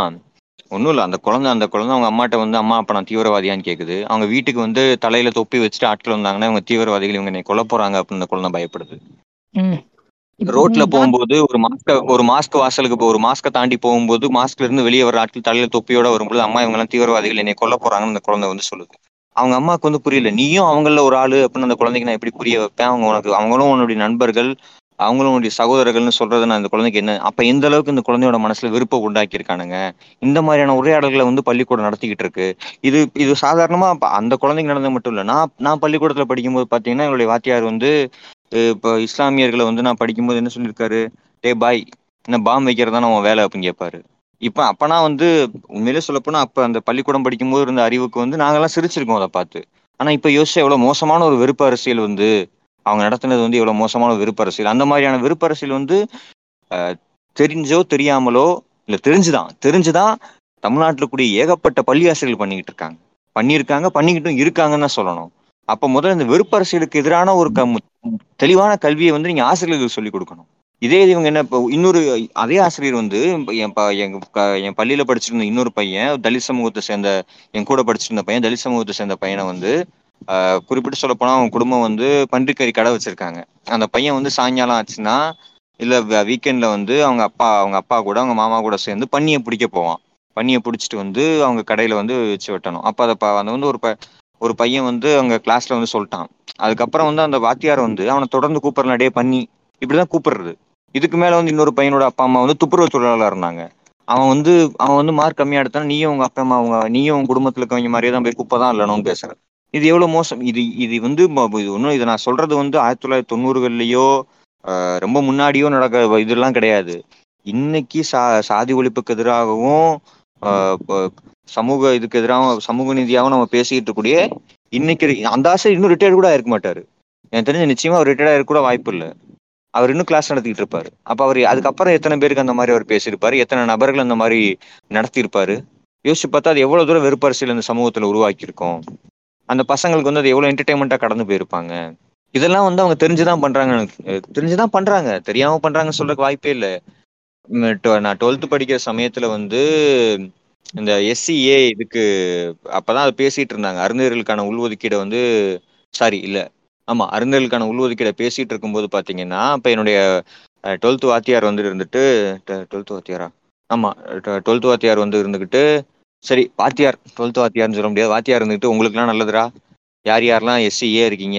எஸ்சியில் அருந்தர்கள் இருக்கீங்க போய் எஸ்சிஏன்னு சர்டிஃபிகேட் வாங்கிக்கோங்க. ஈஸியாக போயிடலாம் நீ எல்லாம் என்ன படிச்சு என்னத்தை பண்ண போகிற இப்படியே ஏதாவது உள்ளே போயிரு. ரொம்ப சாதாரணமா சொன்னீங்க படிச்சு என்னத்த கொண்டு போறேன்னு பேசுறாரு. ஏன்? அவன் ஒன்றும் இல்லை. இன்னைக்கு நீங்க எடுத்து பாருங்க. இவங்க எல்லாம் இந்த வெறுப்பரசியல பேசினாங்களே இடஒதுக்கீடுனால. இடஒதுக்கீடுக்கு எதிரான வெறுப்பு மட்டும் தமிழ்நாட்டில் எவ்வளவு தூரம் விதைக்கப்பட்டிருக்குன்னு பாத்தீங்கன்னா இன்னைக்கு வரைக்கும் பேசுறானுங்க. அந்த இடஒதுக்கீடு வெறுப்பரசியல் பேசுறவன் யாருன்னா இடஒதுக்கீடுல வேலைக்கு போனவனுடைய குடும்பமா தான் இருக்கு. ஓபிசியினுடைய இடஒதுக்கீடு வந்து அதிகபட்சமா இருக்கு. ஆனா அந்த ஓபிசிஸ் தான் முழுக்க முழுக்க எஸ்சி எஸ்டிக்கான இடஒதுக்கீடுக்கு எதிராக பேசிக்கிட்டு இருக்கானுங்க. ஆனா இவனுங்க யாருமே இடபிள்யூஎஸ்க்கு எதிராக பேசுறது இல்லை ஏன்? இடபிள்யூஎஸ் உங்களுக்கு பிரச்சனையா இல்லை? அதுவும் இடஒதுக்கீடு தானே? அதை எதிராக பேச வேண்டியதானே நீங்க நியாயமா பேச வேண்டிய அந்த இடம் தானே? இடஒதுக்கீடுன்னு ஒரு விஷயத்தையும் இல்ல. ஆனா இவங்க இடஒதுக்கீடுக்கு எதிராக பேசுவாங்களாம் அதே சமயத்துல எங்களுக்கு உள்ஒதுக்கீடு வேணும்னு கேட்பாங்களாம் ஓபிசியில பத்து சதவீதம் உள்ஒதுக்கீடு வேணும் எப்படி நார்த்ல வந்து வன்னியர்கள் வந்து பத்து சதவீதம் எங்களுக்கு வந்து உள்ஒதுக்கீடு வேணும்னு கேட்கறாங்களோ அதே மாதிரி சவுத்துல பாத்தீங்கன்னா இந்த ஆண்ட பரம்பரைகள் முக்குளத்தூர்ல கல்லர்கள் வந்து எங்களை டிஎன்சியில இருந்து டிஎன்டி ஆக்குன்னு போராடிக்கிட்டு இருக்கானுங்க. டி நோட்டிஃபை ட்ரைப் ஆக்குன்றானுங்க எம்பிசில இருந்து டிஎன்சி ஆக்குன்றானுங்க. ஸ்டேட் கோட்டால வர்றதுக்கு. அப்ப அதெல்லாம் உங்களுக்கு இடஒதுக்கீடு ஓகேவா இருக்கு? ஆனா எஸ்சி எஸ்டிக்கு மட்டும் இடஒதுக்கீடு போக கூடாது எந்த வகையில் நியாயம்? நியாயமா பார்த்து இடஒதுக்கீடு அவங்களுக்கு தான் தேவைப்படுது. அவங்களுக்கு தான் தேவையும் கூட. அவங்களுடைய தேவைக்காக தான் அது இது பண்ணப்பட்டது. ஆனா சமூக நீதின்ற ஒரு விஷயம் இருக்கணும்ன்றக்காகத்தான் அம்பேத்கர் ஆகட்டும் அதுக்கு பின்னாடி வந்து திராவிட இயக்கம் ஆகட்டும் தொடர்ந்து வந்து எல்லா மக்களுக்குமான சம வாய்ப்பு இருக்கணும் அப்படின்னு எப்படி தலித்துகள் ஒடுக்கப்பட்டாங்களோ அதே மாதிரி ஓபிசி அவங்களுடைய வாய்ப்புகள் பல இடங்களில் ஒதுக்கப்பட்டிருக்கு. பிற்படுத்தப்பட்டவர்களுக்கும் அந்த ஒதுக்கு அந்த ஒதுக்கீடு தேவைன்னு ஒர்க் பண்றாங்களே தவிர்த்து அவங்க வந்து அவங்களுக்கு ஒன்றும் அப்படியே அள்ளி வாரி கொடுத்துர்ல. நீங்க ஒன்றும் இல்லை இந்தியா முழுக்க எடுத்து பாருங்க. எத்தனை சென்ட்ரல் யூனிவர்சிட்டி தலித் ப்ரொஃபசர்ஸ் எத்தனை பேர் இருக்காங்க கவுண்ட் பண்ணுங்க. இந்தியா முழுக்க இருக்கக்கூடிய ஐஐடி ஐஐஎம் எடுங்க. எத்தனை தலித் ப்ரொஃபசர்ஸ் இருக்காங்க? தமிழ்நாட்டில் எடுங்க. அப்படி எடுக்க அப்படி இருக்கக்கூடிய தலித் ப்ரொஃபசர்ஸ் தலித் தலித் லெக்சர்ஸ்லாம் வந்து எவ்வளோ மோசமாக நடத்தப்படுறாங்கன்னு ரெக்கார்ட் இருக்கு. எத்தனை ஸ்டூடெண்ட்ஸ் தலித் ஸ்டூடெண்ட்ஸ் போறவங்க வந்து தற்கொலை பண்ணிக்கிறாங்க தொடர்ந்து. பழங்குடியின ஸ்டூடெண்ட்ஸும் தலித் ஸ்டூடெண்ட்ஸும் வந்து தற்கொலை பண்ணிக்கிறாங்க. அப்ப இந்த சும்மா அந்த புக்குக்கு முன்னாடி மட்டும் தீண்டாமை என்பது பாவச் செயல். நீங்க வந்து இந்தியர் அனைவர்களும் சகோதர சகோதரர்களும் பாடம் நடத்தலாம் சும்மா பேருக்கு நடத்திட்டு தொடர்ந்து வெறுப்பரசியல் மட்டும்தான் இந்த சமூகம் வந்து உருவாக்கிட்டு இருக்கு. அதை மட்டும்தான் ப பதிச்சுக்கிட்டு இருக்கு மனசுல. இது இது இன்னமும் தொடர்ந்துகிட்டே தான் இருக்கு. ஒன்றும் இல்லை. இந்த கோவிட் நடக்கும்போது இவங்க உலகம் முழுக்க பரப்புனது இருக்குல்ல ஒரு பெருந்தொற்றுன்றது வந்து ரொம்ப சாதாரணமான ஒரு விஷயம் தான் சாதாரணமான விஷயம்னா அது பரவறது தான் எப்ப இருந்து தொடர்ந்து பரவிட்டே தான் இருக்கிறது நீங்க சுதந்திரத்துக்கு முன்னாடி காலரால செத்ததாகட்டும் உலகம் முழுக்க வந்து கொரோனால செத்ததை விட ஸ்பானிஷ் ஃப்ளூலாம் நிறைய பேர் செத்தான். உலகம் முழுக்க. ஸ்பானிஷ் ஃப்ளூன்னு சொல்லி ஆயிரத்தி தொள்ளாயிரத்தி முப்பதுகளில் வந்த அந்த இதுல வந்து அந்த காய்ச்சல்ல வந்து ஏகப்பட்ட பேர் செத்தான். அதை விட கம்மி தான் கொரோனால செத்ததுன்னு சொல்றாங்க. ஆனா அப்ப வந்து அது ஒரு ஒரு குறிப்பிட்ட நபரை நோக்கி திரும்பல. ஆனா கொரோனா வந்து என்னவா திரும்புச்சுன்னா உலகம் முழுக்க வந்து சீனர்களை நோக்கி திரும்புச்சு. சைனாக்காரன் தான் பரப்பினான். சைனாக்காரன் தான் எல்லாத்துக்கும் காரணம். சைனாக்காரன் தான் இப்படி பண்ணான். சைனாக்காரன் தான் அப்படி பண்ணான் அப்படின்னு அவனை தொடர்ந்து ஒரு விரோதியாகவும் அவனை வந்து ஒரு மோசமானவனாகவும் எவ்வளவு மீம்ஸ் போட்டானுங்க. எவ்வளவு வீடியோ ம். போட்டானுங்க. சைனாக்காரங்களுடைய உணவு முறைகளை மோசமா பேசுனது சைனாக்காரங்களுடைய முகத்தை மோசமா மோசமா பேசுனது அவங்கள பாடி ஷேம் பண்ணது அவங்கள கல்ச்சரலா ரொம்ப ரொம்ப இதுவா நடத்துனது. அது எவ்வளோ அதே இது இந்தியாவுக்கு வரும்போது என்ன பண்ணானுங்க? தப்லிக் ஜமாத் தான் எல்லாத்தையும் பண்ணுச்சு அப்படின்னானுங்க. தப்லிக் ஜமாக் வந்து மீட்டிங் டெல்லியில மீட்டிங் போட்டதுனால தான் எல்லாம் நடந்துச்சுனானுங்க அவங்கள வந்து கொரோனா ஜிகாத்துனானுங்க ஆனா உண்மையிலேயே வந்து கோவிட்ல பாதிக்கப்பட்டவங்களுக்கு அதிக உடனடியா ரத்தம் தேவைப்பட்ட போது யார் போய் கொடுத்தா? தப்லிக் ஜமாக் தான் போய் கொடுத்தாங்க. அவங்களுடைய. இது ரத்தம் இல்ல. பிளேட் செல்ஸ் வந்து தேவைப்படுது. அதை வச்சு தான் ஒர்க் பண்ண முடியும் அப்படின்னு சொல்லும்போது உடனடியா போய் நின்னது யாருன்னா தப்லிக் ஜமாத்தை சேர்ந்த நபர்கள் தான் போய் உட- உடனடியா அவங்களுடைய ரத்தத்தை கொடுத்துக்கிட்டு இருந்தாங்க. எத்தனை. இஸ்லாமிய இஸ்லாமியர்கள் போய் கொடுத்தாங்க? இவங்க எத்தனை பேர் கொடுத்தான். ஆனா இங்க வந்து கொரோனா ஜிகாத்துன்னு பேசினானுங்க இஸ்லாமியர்களை. தமிழ்நாட்டுல வந்து இன்னொரு இன்னொரு பைத்தியக்காரன் என்ன பண்ணானுங்க கோவிடுக்கு எதிராக ஊசி போடாதீங்க. கோவிட் வந்து ஒரு நோயே இல்லைன்னு பேசினானுங்க. மாஸ்க் போடாதீங்க. ஊசி போடாதீங்க. இந்த நாம் தமிழர் குரூப் மாதிரியான இந்த ஆர்கானிக் ஃபார்மிங் பேசக்கூடிய இந்த குரூப் பேசிட்டு இருந்துச்சு. சோ இந்த வெறுப்பு அரசியல் வந்து தொடர்ந்துகிட்டே தான் இருக்குது. அது அது எங்க போய் முடிய போகுதுன்னு தெரியல. சோ நம்ம வேலை பார்க்க வேண்டியது எந்த அளவுக்கு இருக்குன்னா நம்ம எதிரிகளோட வேலை பார்க்குற அளவுக்கு கூட இருக்கவங்களோட வந்து இவங்களுக்கு புரிய வைக்க வேண்டியது பெரிய அளவுல இருக்கு. ரொம்ப சாதாரணமா அந்த வெறுப்பு அரசியலை வந்து நம்ம பயன்படுத்திக்கிட்டு இருக்கானுங்க. சோ இதுக்கு எதிரான ஒரு கல்வி வந்து இங்க தேவைப்படுது. சோ நம்ம இந்த மக்களுக்கு வந்து எவ்வளவு தூரம் வந்து பாசிசத்துக்கு எதிரான விஷயங்களை பாசிசம்னு ஒன்று ஐடென்டிஃபை பண்ணி சொல்லி பாசிசத்துக்கு எதிரான இதை பண்ணும் பொழுது நீ எவ்வளவு தூரம் பாசிச சிந்தனை இருக்கு அப்படின்னு உனக்கு புரிய வைக்கிறதுக்கு நம்ம பாடம் பாடம் நடத்த வேண்டியது இருக்கு. இடஒதுக்கீடு ஏன் முக்கியம்னு உனக்கு நம்ம பாட வேண்டிய பாடம் நடத்த வேண்டியது இருக்கு. நீ பேசுற விஷயம் இஸ்லாமியர்கள் நமக்கு வந்து கூட இருக்க இஸ்லாமியர்களுக்கு ஆதரவா நீ நிக்கணும்ன்றது நம்ம அவனுக்கு பாடம் நடத்த வேண்டியது இருக்கு. நீ எந்த இடத்துலயும் அதே மாதிரி இஸ்லாமியர்களும் நம்ம பாடம் நடத்த வேண்டியது இருக்கு. ஃபண்டமெண்டலிஸ்டா இருக்காதரான்னு அவங்க மைனாரிட்டியா இருக்காங்க. அதனால எதுவும் பேச முடியல. ஆமா. இப்ப நேத்து வந்து யூபியில் நடந்ததுல ஒரு டீச்சர் வந்து ஒரு முஸ்லீம் பையனை நிக்க வச்சு இந்த இந்து ஸ்டூடெண்ட்ஸ் எல்லாம் போய் அவனை அடிங்க அரைங்க அப்படின்னு சொல்லிட்டு அது ஒரு இது பண்ணியிருக்காங்க. நேத்து அந்த நியூஸ் வந்தது.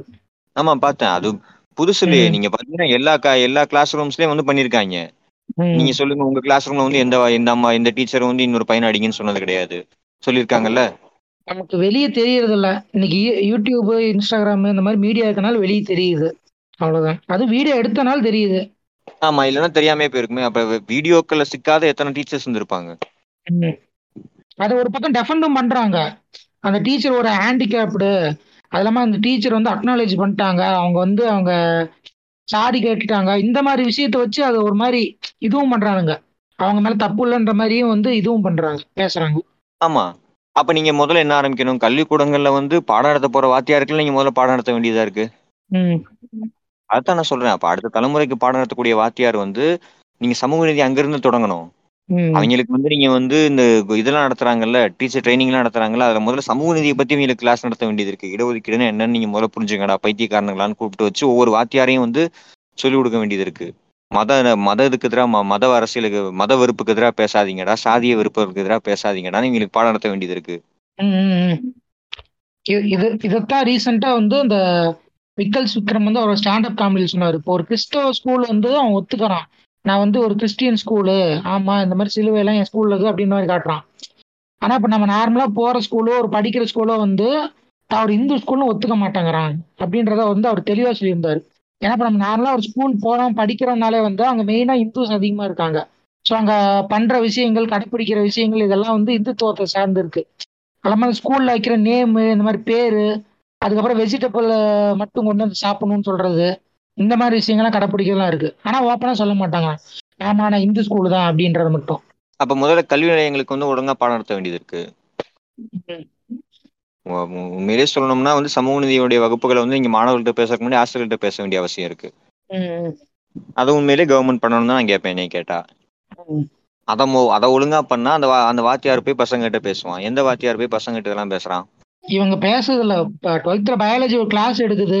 அதுல ரீப்ரொடக்ஷன் பத்தி பாடம் எடுக்கணும்னாலும் எடுக்க மாட்டேங்கிறாங்க. ஆனா அதுக்கு தான் படிச்சுட்டு வராங்க. இவனுக்கு பேசிக்கா அந்த ஒரு நாலேஜே சொல்லி தர மாட்டேங்கிறாங்க. புக்ல இருக்கிறது அவங்க கொடுத்துக்கிறதே சொல்ல மாட்டேங்கிறாங்க. அதை தாண்டி அம்பேத்கரை பத்தி பாடம் நடத்தும் போது அம்பேத்கர் வந்து அரசியலமைப்பினுடைய தந்தைன்னு சொல்லிட்டு கடந்து போயிடுறானுங்கல்ல? அவ்வளவுதான். அம்பேத்கரை பத்தி பாடம் நடக்கும்போது பேசணும். தந்தை பெரியாரை பத்தி பாடம் நடக்கும்போது வைக்கம் வீரர்னு கடந்து போயிடுறானுங்க.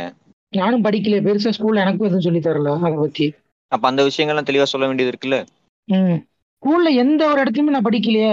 இந்த வந்து இந்த சமூக நீதினா என்ன திராவிடம்னா என்ன நீதி கட்சின்ற ஒரு வார்த்தை கூட படி நான் படிக்கலையே. ஆனா இன்னைக்கு நம்ம தமிழ்நாடு இந்த அரசாங்கம் இங்க கொண்டு வந்திருக்க இன்ஃப்ராஸ்ட்ரக்சர் இதுக்கெல்லாம் அடித்தளமா நீதி கட்சி தான் இருந்திருக்கு. திராவிடம் தான் இருந்திருக்குன்றத வந்து நான் எந்த புக்லயுமே படிக்கலையே. ஏன் அப்படி இருக்கு? புக்குல ப புக்குல படிக்கிறத விடுங்க. வாத்தியார் சொல்லி கொடுக்கலாம்ல? அதுவும் சொல்லி தரது இல்ல ஆமா. அப்புறம் நான் கடைசியா ஒரு முக்கியமான இந்த இது நான் பேசணும்னு நினைக்கிறேன். இது எனக்கு எந்த அளவுக்கு தெரியல. நீங்க. எப்படி நீங்க வந்து சமீபத்துல டீச்சர் விஷயம் சொன்னீங்களோ அதே மாதிரி இதுக்கெல்லாம் இதெல்லாம் ஒரே விஷயமா தேசிய ஒருமைப்பாட்டை வளர்க்கணும்னா காஷ்மீர் ஃபீல்ஸ் மாதிரியான படங்கள் தான் முக்கியம். அப்படின்னு தேசிய விருது கொடுத்துருக்காங்க. இது அதை சொல்லுங்க. பாத்தீங்களா? அந்த மாதிரி படங்களை தொடர்ந்து எடுத்தாங்கன்னா அப்படியே உருப்படியா சமூகம் வந்து வளர்ந்து ஒருமைப்பாட்டோ ஒருமைப்பாட்டோட அருமையா வளருவாங்க. அப்படியே காஷ்மீர் ஃபீல்ஸ் கொடுத்த மாதிரியே தமிழ்நாட்டுல வந்து முத்தையாவின் படங்களுக்கும் மோகன்ஜி படங்களுக்கும் ஜெய்பீம் படத்துக்கு வந்து கொடுத்துக்கலாம்னு எல்லாருமே சொல்றாங்க. அது வந்து அம்பேத்கர் வந்து தூக்கி பிடிக்கிற மாதிரி ஒரு படம் இருக்கு. அந்த டைட்டில பார்த்தே கண்டிப்பா செக் பண்ணிருப்பானுங்க ஜெய்பீம் டைட்டில பார்த்து. வேற எதுவும் கிடையாது. அதனாலதான் சொல்றேன். மோகன்ஜி படங்கள் நீங்க அடுத்த தடவை ஆஸ்காருக்கு அனுப்புற மாதிரி தேசிய விருது எல்லாத்துக்கும் அனுப்பணும். ஆஸ்டரே முடிஞ்சு போச்சு. அவன் இன்னைக்கு நாட்டு நாட்டு பாட்டுக்கெல்லாம் வந்து பெஸ்ட் பேக்ரவுண்ட் ஸ்கோருக்குலாம் கொடுத்தானா அன்னைக்கே முடிஞ்சு போச்சு. சரி ஆஸ்கர்ல இதுக்கு மேல செட் ஆகாதுன்னு. இன்னைக்கு வந்து தேசிய விருது இன்னைக்கு ஒரு இதுவே இல்லாம நீங்க நினைக்கிற மாதிரி ஆஸ்கார் வந்து பெரிய இதெல்லாம் கிடையாது. அது ஒரு பிரைவேட் கம்பெனி தரக்கூடிய ஒரு விருது. அந்த விருதை வந்து ஒரு சிறந்த படத்துக்குலாம் தரது இல்ல அந்த மாதிரி ஒரு விருது. நீங்க வாங்கணும்னா உங்களுடைய ப்ரொடக்ஷன் கம்பெனி போய் நியூயார்க்ல நியூயார்க்ல பல மாசங்கள் தங்கி அங்க அந்த ஆஸ்கார் கமிட்டியில இருக்க ஒவ்வொரு டேரக்டரையும் கூப்பிட்டு வந்து ஒவ்வொரு அது பெரிய கமிட்டி இருக்கு கமிட்டி பேனல் இருக்கு. அந்த பேனல்ல இருக்க டேரக்டர்ஸ் அந்த பேனல்ல இருக்க ஒவ்வொரு பேனலோட மெம்பர்ஸ் எல்லாம் கூட்டு வந்து நியூயார்க்ல இருக்கக்கூடிய முக்கியமான தியேட்டர்ஸ்ல உங்களுடைய படத்தை ஸ்கிரீன் பண்ணணும். நீங்க. ட்ரிபிள் ஆர் படத்துக்கு என்ன பண்ணாங்க? மா- மா- ராஜமௌலியும் டீமும் போய் பல ரெண்டு மூணு மாசம் வந்து அங்க தங்கி இருந்து எல்லா தேட்டர்லயும் நியூயார்க்ல இருக்க தேட்டர்ல எல்லாம் அந்த படத்தை ஓட விட்டு ஒவ்வொருத்தரையும் கூப்பிட்டு வந்து படத்தை பார்க்க வச்சு கிறிஸ்டோபர். நோலன் ஆரம்பிச்சு புறா வரையும் படத்தை பார்க்க வச்சு ஐயா இங்க பாருங்க நான் ஒரு படம் எடுத்திருக்கேன். இந்த படத்துக்கு நான் வந்து ஆஸ்காருக்கு நாமினேட் நாமினேஷனுக்கு அனுப்பியிருக்கேன். நீங்க கொஞ்சம் பார்த்து பண்ணுங்க. அப்படின்னு சொல்லலாம் அதுக்கப்புறம் தான் தருவாங்க. நீங்க ஒன்னும் ஆஸ்கார் அப்படி தூக்கி உலகத்துல இருக்க எல்லா படத்தையும் பார்த்து சிறந்த படம்னு கொடுக்குறான்லாம் ஒன்றும் நினைக்க கூடாது ஆஸ்கார். வேலை பார்க்கறது இப்படிதான் வேலை பார்க்குது. நீங்க ஆஸ்காரை பெருசா நினைச்சீங்கன்னா என்ன பண்றது? ஓகே இப்போ இப்போ இந்த இது நேஷனல் அவார்டு இப்போ அந்த மாதிரி தான் போயிட்டு இருக்குன்னு சொல்றீங்க. நேஷனல் அவார்டுக்கு வந்து ஸ்டேட் நாமினேட் பண்றது தான் ஒவ்வொரு ஸ்டேட்டும் நாமினேட் பண்ணும்.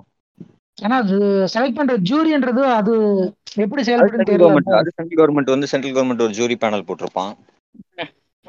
அந்த ஜூரி பேனல்ல இருந்து அவங்க செலக்ட் பண்ணுவாங்க. அந்த ஜூரி பேனல்ல இருக்கு ஏங்க சென்சார் போர்ட்லயே சங்கியா உட்காந்துருக்கும்போது ஜூரியில மட்டும் என்ன வேற யாரையா வச்சிருக்கவா போறான்? அதான் பிரகாஷ் ராஜ் வந்து ட்வீட் போட்டிருக்காருல காந்தியை கொன்னுட்டு அம்பேத்கர் இதை வந்து காலி. பண்ணக்கூடிய நீங்க கொடுப்பான்னு எதிர்பார்க்கறது இந்த வகையில் நியாயம்னு கேட்டிருக்காருல்ல ஆமா பிரகா பிரகாஷ் ராஜ் போற ட்வீட்லாம் உட்காந்து பாருங்க. அந்த ஆளு பொழுதுனையும் பிஜேபி போட்டு பழக்கிறது மட்டும் தான் வேலையா வருது. ஆமாங்க நீங்க நியாயமா பாருங்க உங்களுடைய வெறுப்பு அரசியல் பிரகாஷ் ராஜுக்கு வந்து பிரகாஷ் ராஜ் வந்து இவ்வளவு இவ்வளவு எதிர்ப்பா வந்து நின்னதுக்கான காரணம் நீங்க பாத்தீங்கன்னா கௌரி லங்கேஷோட மரணம். கௌரி லங்கேஷோட கொலை. அது மரணம்னு சொல்லி சாதாரணமா கடந்து போக கூடாது ஒரு கொலை படுகொலை. கௌரி லங்கேஷ் யாரு? கௌரி லங்கேஷ் வந்து கர்நாடகால தொடர்ந்து பிஜேபிக்கு எதிராகவும் இந்துத்துவ சிந்தனைகளுக்கு எதிராகவும் இந்த சாதிய மத வெறுப்புகள் வெறுப்பரசுக்கு தொடர்ந்து தீவிரமா வேலை பார்த்தவங்க. அவங்களுடைய லங்கேஷ் பத்திரிகை லங்கேஷ் பத்திரிகையில வந்து தொடர்ந்து எழுதிட்டு இருந்தவங்க. அவங்க ஒன்றும் சாதாரண ஆள் கிடையாது.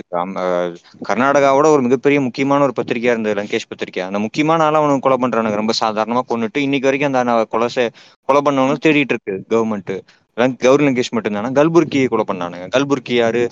கல்புர்கி வந்து கர்நாடகால அந்த லிங்காயத் மூமெண்ட்டை வந்து எப்படியாவது ஒருங்கிணைச்சு லிங்காயத்தை வந்து ஒரு தனி மதமா இது பண்ணணும் இந்துக்கள் இந்துத்துவத்துக்கு எதிராக அவங்க நிக்கணும்னு சொல்லி போராடின ஒரு ஆளை வந்து கொலை பண்றானுங்க. இதே மாதிரி மும்பைல கோ- கோவிந்த் பன்சாரி கோவிந்த் பன்சாரே கொலை பண்றானுங்க. கோவிந்த் பன்சாரே என்ன பண்ணாரு? கோவிந்த் பன்சாரே வந்து பன்சாரே வந்து இந்த சிவாஜியோட வாழ்க்கை வாழ்க்கை வரலாற தெளிவா எழுதுறாரு. அந்த அந்த இதை பொ- பொறுத்துக்க முடியல. அது பொறுத்துக்க முடியாம இவனுங்க வந்து அவரை வந்து அவரோட ஒய்ஃபையும் அவரையும் கொலை பண்றானுங்க. அந்த அதாவது இப்ப இந்துத்துவம் உருவ கட்டமைக்கக்கூடிய சிவாஜியினுடைய வரலாறு உண்மையான வரலாறு இல்ல. இந்த இந்துத்துவவாதிகள் வந்து சிவாஜியை வந்து இஸ்லாமியர்களுக்கு எதிரானவராகவும் இஸ்லாமியர்களை கொன்று அழிக்கிறது தான் இந்துத்துவ ஒரு- ஒரு இந்தியாவா இருக்கும் அப்படின்னு நீங்க கட்டமைக்கிறது வந்து உண்மையானது கிடையாது. சிவாஜி வந்து ஒரு ஒருமையா ஒருமை ஒருமைப்பாட்டோட ஒரு தேசத்தை உருவாக்க நினைச்சாரு. அவருடைய படைத்தளபதிகளா இஸ்லாமியர்கள் இருந்தாங்க. அவர் வந்து இஸ்லாமிய கோ இதுக்கு வந்து நிதி கொடுத்திருக்காரு. இஸ்லாமியர்கள் இதுல வந்து அவர் ரொம்ப முக்கிய நம்பிக்கை வச்சிருந்தாரு அப்படின்னு சொல்லி ஒரு வாழ்க்கை வரலாறு தெளிவா எழுதுனா அந்த ஆளை போட்டு தள்ளிட்டானுங்க. அவர் இந்துத்துவ அரசியலுக்கு வேலை பா- எதிரா வேலை பாக்குறாருன்னு அதே மாதிரி நரேந்திர தபோல்கர். நரேந்திர தபோல்கர் வந்து எப்படி தமிழ்நாட்டுல வந்து பெரியார் பெரியாருடைய திராவிட இயக்கம் வந்து மூட நம்பிக்கைகளுக்கு எதிராகவும் மூட நம்பிக்கையின் மூலியமா பாதிக்கப்படக்கூடிய நபர்களுக்கு ஆதரவாகவும் வேலை பார்த்தாங்களோ? சோ அந்த முன்னாடி வந்து இப்ப நடத்துறாங்களான்னு தெரியல.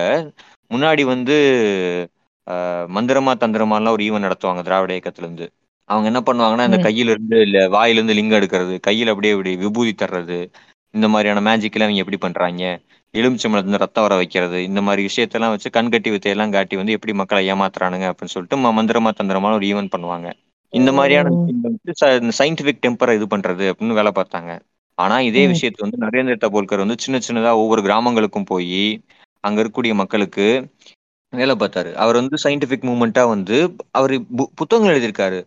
அந்த புத்தகங்கள் நீங்க பாத்தீங்கனாலே தெரியும் எவ்வளவு கிராமங்களுக்கு போய் அவர் வேலை பார்த்திருக்காரு என்னென்ன எந்த வகையில சயின்ஸை பத்தி பேசினாரு இந்த மூட நம்பிக்கைகள் மூலியமா மக்கள் என்னென்ன இழந்திருக்காங்க இதுக்கு எதிராக நம்ம வேலை பார்க்கணும் எவ்வளவு தீவிரமா ஒர்க் பண்ணிருக்காருன்னு தெரியும். அவருடைய இந்த இந்த அறிவு சார்ந்த விஷயத்துக்கு எதிராக அவரை போட்டு தள்ளினானுங்க. அவர் எப்படி மூடநம்பிக்கைகளுக்கு எதிராக வேலை பார்த்தார் ஏன்னா இந்த மூடநம்பிக்கைகளுக்கு மூடநம்பிக்கை மூடநம்பிக்கைகள்னாலையும் இந்த இதுனால மட்டும்தான் இந்து மதம் காப்ப காப்பாற்றப்பட்டுக்கிட்டு இருக்கே தவிர்த்து இந்து மதத்துல அப்படியே பெரிய அப்படியே உலகத்திலே சிறந்த மதம் அப்படியே நல்ல மதம்லாம் காப்பாற்றப்படலை இவங்க சுரண்டல் மூலியமாகவும் மூடநம்பிக்கைகள் மூலியமா மட்டும்தான் இந்த இதை வந்து காப்பாத்திக்கிட்டு இருக்கானுங்க அப்ப இதுக்கு எதிராக வேலை பார்க்கக்கூடிய நபர்களை வந்து இவங்க போட்டு தள்ளுறானுங்க அந்த லிஸ்ட் எடுங்க நரேந்திர தபோல்கர். சாரே கல்புர்கி கௌரி லங்கேஷ் இன்னும் எத்தனையோ பேர் இதே விஷயம். தமிழ்நாட்டுக்கு வரும்போது ஜாதி இதுக்கு எதிராக போராடின நபர்களை போட்டு தள்ளினானுங்க. இமானுவேல் சேகரனுடைய படுகொலை எடுத்துக்கோங்க. அது எப்படி நடந்துச்சு? மாதிரி அது வெறுப்பரசியல் தானே? இஸ்ல இமானுவேல் சேகரனுடைய படுகொலை வந்து ஒரு வெறுப்பரசியல் தான். சோ இந்த மாதிரி வெறுப்பரசியல் வந்து வெறுப்பரசியல்னால நிகழக்கூடிய மோசமான விஷயங்கள் எத்தனை இருக்கு? அது உலக அளவுலயும் சரி இந்திய அளவுலயும் சரி அது தொடர்ந்து பரப்பப்பட்டுக்கிட்டு இருக்கு. நம்மளுடைய நம்மளுடைய வேலையை வந்து வேலை திட்டம் அதாவது அடிப்படையில சொல்லணும்னா இதெல்லாம் வந்து ஒரு கம்யூனிஸ்ட் இயக்கத்தினுடைய வார்த்தைகளா இருக்கலாம். நம்ம வேலை பார்க்கறது வந்து ஒரு வேலை திட்டத்தின் அடிப்படையில வேலை பார்க்கணும் அப்படின்னு சொல்லுவாங்க. அப்ப அந்த வேலை திட்டத்துல முக்கியமான ஒரு வேலை திட்டமா நமக்கு என்ன இருக்குன்னா இந்த வெறுப்பு அரசியலுக்கு எதிராக வேலை பார்க்க வேண்டியது நமக்கு ஒரு முக்கியமான விஷயமா இன்னைக்கு நிக்குது. அதை நம்ம செய்ய தவறினோம்னா நம்ம கூட இருக்க நபர்கள் நம்ம பலி கொடுத்துருவோம் அந்த வெறுப்பு அரசியலுக்கு. நமக்கு பக்கத்துல இருக்க ஒரு நண்பனை பலி கொடுப்போம். நமக்கு பக்கத்து வீட்டுக்காரன் நம்ம பலி கொடுப்போம். இந்த வெறுப்பு அரசியலை கண்டுக்காம போனோம்னா நாளைக்கு நம்மளே பலியாகும். ம். எ- எ- என்னையே பலி கொடுத்துருவானுங்க. இந்த வெறுப்பு அரசியல் எப்படி தொடர்ந்து போயிட்டே இருந்துச்சுன்னா கண்டிப்பா. ஆமா. சோ இதுக்கு எதிராக நம்ம தீவிரமா வேலை பார்க்க வேண்டிய அவசியம் இருக்கு. இதுக்கு எதிரான தொடர் பிரச்சாரம் தேவைப்பட தேவை இருக்கு. இதுக்கு எதிரான பிரச்சாரமும் தேவை இருக்கு. இவங்க இது- இவங்க பரப்பக்கூடிய வெறுப்பு அரசியலை விளக்க வேண்டிய பிரச்சாரமும் நமக்கு தேவை இருக்கு. இடஒதுக்கீடுக்கு எதிராக பரப்புறானா அப்ப இடஒதுக்கீடுனா என்னன்னு நம்ம பேச வேண்டியது இருக்கு. ஆஹ் இஸ்லாமிற்கு எதிராக பேசுறானா அப்ப இஸ்லாமிய வரலாறுன்றது என்னன்னு பேச வேண்டியது இருக்கு. கிறிஸ்துவத்துக்கு எதிராக பேசுறானா அப்ப கிறிஸ்துவ கிறிஸ்தவத்தின் மூலியமா இங்க நடந்த மாற்றங்கள் என்னன்னு பேச வேண்டியது இருக்கு. கிறிஸ்துவத்து மூலமா எஜுகேஷன்ல பெரிய இதெல்லாம் இருக்குல்ல இன்னைக்கு வந்து மருத்துவத்திலயும் அதான் பொது சுகாதாரம். ஒண்ணும் இல்ல. எஜுகேஷன் மட்டும் இல்ல. பொது சுகாதாரத்தினுடைய இவ்வளவு பெரிய வளர்ச்சிக்கு யார் யார் காரணம்னு பாருங்க. பொது சுகாதாரம் இவ்வளவு தூரம் வளர்ந்துருக்குன்னா அதுக்கு யார் காரணம்? அவங்கதான். சோ ரொம்ப சாதாரணமா வெறும் மத நிறுவனங்களா மட்டும் அவங்களை கடந்து போயிட முடியாது. அவங்களுடைய பங்களிப்பு. வந்து இந்திய சமூகத்துல முக்கியமானதா இருக்கு. இன்னைக்கு அதை பின்பற்றக்கூடிய நபர்கள் வந்து பிற்போக்குவாதிகளாகவும் அடிப்படைவாதிகளாகவும் சுயநலவாதிகளாகவும் இருக்கிறதுனால அவங்களுடைய பங்களிப்பையும் அந்த மக்களை நம்ம வந்து வெறுத்து ஒதுக்கிட முடியாது. அந்த பிற்போக்குவாதிகளுக்கு எதிராக நம்ம அந்த மக்களோட கூட நின்று தான் வேலை பார்க்க வேண்டியது இருக்கு. அவன் பிற்போக்குத்தனமா இருக்கான்டா அவன்கிட்ட போகாதடா அப்படின்னு சொல்ல முடியுமே தவிர்த்து நீ கிறிஸ்தவன் அவனை இது பண்ண போக முடியாது. அப்படி போனோம்னா நம்ம நான் சொன்ன மாதிரி நம்மளுடைய நண்பர்கள் நம்ம பலி கொடுப்போம். அதான் இப்ப நானே என்ன சொல்றேன்னா அவங்க பிற்போக்குத்தனமா இருந்தாலும் அவங்க கூட பழகுறவங்கிட்ட அவங்க பெருசா எதுவும் காட்டிக்கிறது இல்லையே. இப்போ எனக்கு இப்போ எனக்கே தெரிஞ்சு கூட இப்போ வந்து இப்போ முஸ்லீம்ஸ் கிறிஸ்டின்ஸ்லாம் இருக்காங்க. ஊர்லயே இருக்கவங்க தெரிஞ்சவங்களாம் இருக்காங்க. ஸோ அவங்களே வந்து நாளை பின்ன இப்படி நாங்கள் ஒரு சில விஷயம் சொல்லும் போது பேசும்போது வந்து அக்னாலேஜ் பண்ணுறாங்க இல்லைன்னா எதுக்குங்க அதுன்னு கடந்து தான் போகிறாங்களே தவிர அவங்க வந்து நீ எப்படி அப்படி பேசலாம் அப்படின்ட்டு எங்களை எடுத்து வெட்டுறதுக்கெல்லாம் வரலாம் இப்போ என்ன இப்போ என்ன என்னையே எடுத்துக்கினா வந்து இப்போ எங்கள் வீட்டுக்கு வந்து ஒரு பாய் வீக்கான வருவார் இது டியூ அமௌண்ட் கலெக்ட் பண்ணுறதா வருவார் ஸோ அவர் வந்து என்னை பார்த்துட்டு நீங்க இப்படி இருக்கீங்கன்னு தெரியும். எனக்கு இப்படி இருக்க நான் பார்த்த ஆக்டிவிட்டிலே கண்டுபிடிச்சிட்டேன். ஆனா அவர் என்ன சொன்னார்னா நீங்க இப்படி இருந்துக்கோங்க. ஒன்றும் தப்பு கிடையாது. எப்படியா இருந்தாலும் உங்க மனுஷனா தானே இருக்க போறீங்க. யார் என்ன சொன்னா உங்களுக்கு பிடிச்ச மாதிரி இருங்கன்னு தான் சொல்ல போறாரு. ஸோ இந்த மதம் இந்த இந்து மதம்னு தூக்கி பிடிச்சிட்டு மெயினாக அந்த ஓப்பனாக சொல்ற இந்து மதம். அதை வச்சு அரசியல் பண்ற இவங்க தான் வந்து ஒரு ஜாதி மதம் ஒரு ஜெண்டர் இந்த மாதிரி ஒரு வெறுப்பு அரசியல் வந்து பெருசா ஸ்ப்ரெட் பண்றாங்களே தவிர கூட இருக்கவங்க ஒரு தாழ்த்தப்பட்டவரோ ஒரு தலித்தோ ஒரு கிறிஸ்துவரோ ஒரு முஸ்லீமோ அவங்களால வந்து எனக்கு என்ன மாதிரி ஒரு ஆளுக்கோ ஒரு தலித் மக்களுக்கோ வந்து ஒரு பெரிய பிரச்சனை வருதான்னு கேட்டால் கிடையாது. இன்னைக்கு ஒரு எங்க சேலம் சைட்ல வந்து இவங்க சொல்ற மாதிரி ஒரு தாழ்த்தப்பட்ட தெருவோ கீழே தெருவோ பார்த்தீங்கன்னா அங்க நிறைய கிறிஸ்டின்ஸும் நிறைய முஸ்லீம்ஸும் இருக்காங்க கம்பேரிட்டிவ்லி ஸோ அந்த மக்களே இவங்க வந்து இந்த ஒரு இடத்துல தான் வச்சுருக்காங்க. ஸோ அவங்க வந்து கிறிஸ்துவ ஒரு கிறிஸ்டியனா முஸ்லீமா வந்து ஒரு பெரிய த்ரெட்னிங்கா நான் என்னைக்குமே பார்க்க மாட்டேன். அவங்க கிடையாது. அப்படிலாம் ஒன்றும் கிடையாது. ஆன்லைன்ல அவங்க பண்ற ஒரு சில சின்ன சின்ன விஷயங்களால அவங்களுக்கு ஒரு கெட்ட ஒரு அலிகேஷன் அவங்க மேல வச்சாலுமே தவிர அவங்க அந்த மாதிரி ஒரு ஆட்கள் கிடையாது என்னை பொறுத்த வரைக்கும் பேச வேண்டியது இருக்கு. இது நம்ம இன்னொரு டாபிக்கா பேசணும். நான் என்ன விஷயம் அது என்ன விஷயம்னா எப்படி வெறுப்பரசலுக்கு எதிராக பேசுறோமோ அதே மாதிரி இந்த இக்னோரன்ஸ் நம்ம கடந்து போற விஷயங்கள். நம்ம முன்னாடி நடந்துகிட்டு இருக்கோம் ஆனா நமக்கு வந்து அதை பத்தி கவலை இல்லைன்னு கடந்து போறோம்ல. இதை பத்தி நம்ம தெளிவா பேச வேண்டியது இருக்கு. அப்படி என்னென்ன விஷயங்கள் நம்ம கடந்து போயிருக்கோம்? நம்ம என்னென்ன விஷயங்கள் இன்னைக்கு கடந்து போய்கிட்டு இருக்கோம் ஏன்னா காமன் சிவில் கோடு வந்து ரொம்ப தீவிரமா ஒர்க் பண்ணிட்டு இருக்கானுங்க காமன் சிவில் கோடை வந்து என்னன்னே தெரியாம கடந்து போறோம். இந்த. பொது சொல்லக்கூடியது விஷயம்? வந்து எவ்வளவு ஆபத்தானது அப்படின்னு நம்ம தெளிவா பேச வேண்டியது இருக்கு. இந்த இக்னோரன்ஸ்க்கு எதிரா. பொது சிவில் சட்டம் மட்டுமா? ஒன்றும் இல்லை. கடைசியா நடந்து முடிஞ்ச நாடாளுமன்ற கூட்டத்தொடர்ல மணிப்பூர் பிரச்சனையை சொல்லி எதிர்க்கட்சிகள் வந்து தொடர்ந்து இந்த கூட்டத்தொடர்ல இருந்து வெளியேறினதுனால அவன் வந்து கிட்டத்தட்ட ஏகப்பட்ட பில்லு பாஸ் பண்ணிட்டான். அந்த ஒவ்வொரு சட்டமும் மிக மிக ஆபத்தான சட்டங்கள். இத பத்தி யாருமே நம்ம பேசல. அவன் ரொம்ப தெளிவா ஒரு விஷயத்த நம்ம முன்னாடி காட்டிட்டு ஏகப்பட்ட விஷயத்த மறைமுகமா பண்ணிட்டு இருக்கான். ஏன்னா மெஜாரிட்டியில இருக்கான். நம்ம பல முறை சொன்னது இந்த ஜனநாயக முறையினுடைய மிக மோசமான ஒரு அம்சம் அம்சம் வந்து இந்த மெஜாரிட்டி தனிப்பெரும்பான்மையில் இருக்கக்கூடிய ஒருத்தன் வந்து என்ன வேணாலும் பண்ணலாம் அப்படின்ற ஒரு இது. ஏன்னா பிஜேபிக்கு வந்து வேற யாருடைய ஆதரவும் தேவையில்லை. தனியா வச்சிருக்கான். தனியா ஒரு முன்னூத்தி முன்னூத்தி பத்து சீட்டை வச்சுக்கிட்டு நீ எவன் வேணா இல்லாம போ. என் ஆளை வச்சு நான் என்னத்த வேணாலும் பாஸ் பண்ணுவேன். அப்படின்னு பாஸ் பண்ணிட்டு இருக்கான். கண்டினியூவா பாஸ் பண்றான். கூட்டத்தொடர்ல எதிர்க்கட்சி இருந்தாலும் சரி இல்லாட்டியும் சரி எதிர்ப்பு குரல்னு ஒண்ணு நீ பதிவு பண்ணாலும் சரி என்னத்த வேணாலும் பண்ணிட்டு போ. நான் பாஸ் பண்ணுவேன். எனக்கு போ எனக்கு என்னத்தை பாஸ் பண்ணாலும் கையெழுத்து போடுறதுக்கு ஒரு சபாநாயகரை வச்சிருக்கேன். நான் என்னத்தை பாஸ் பண்ணாலும் கையெழுத்து போடுறதுக்கு ஒரு ஒரு பிரசிடென்ட்டை வச்சிருக்கேன். நான் ஃபைல் அனுப்பணும்னா அவங்க கையெழுத்து போட்டுருவாங்க. எனக்கு பிரச்சனையே இல்லைன்னு.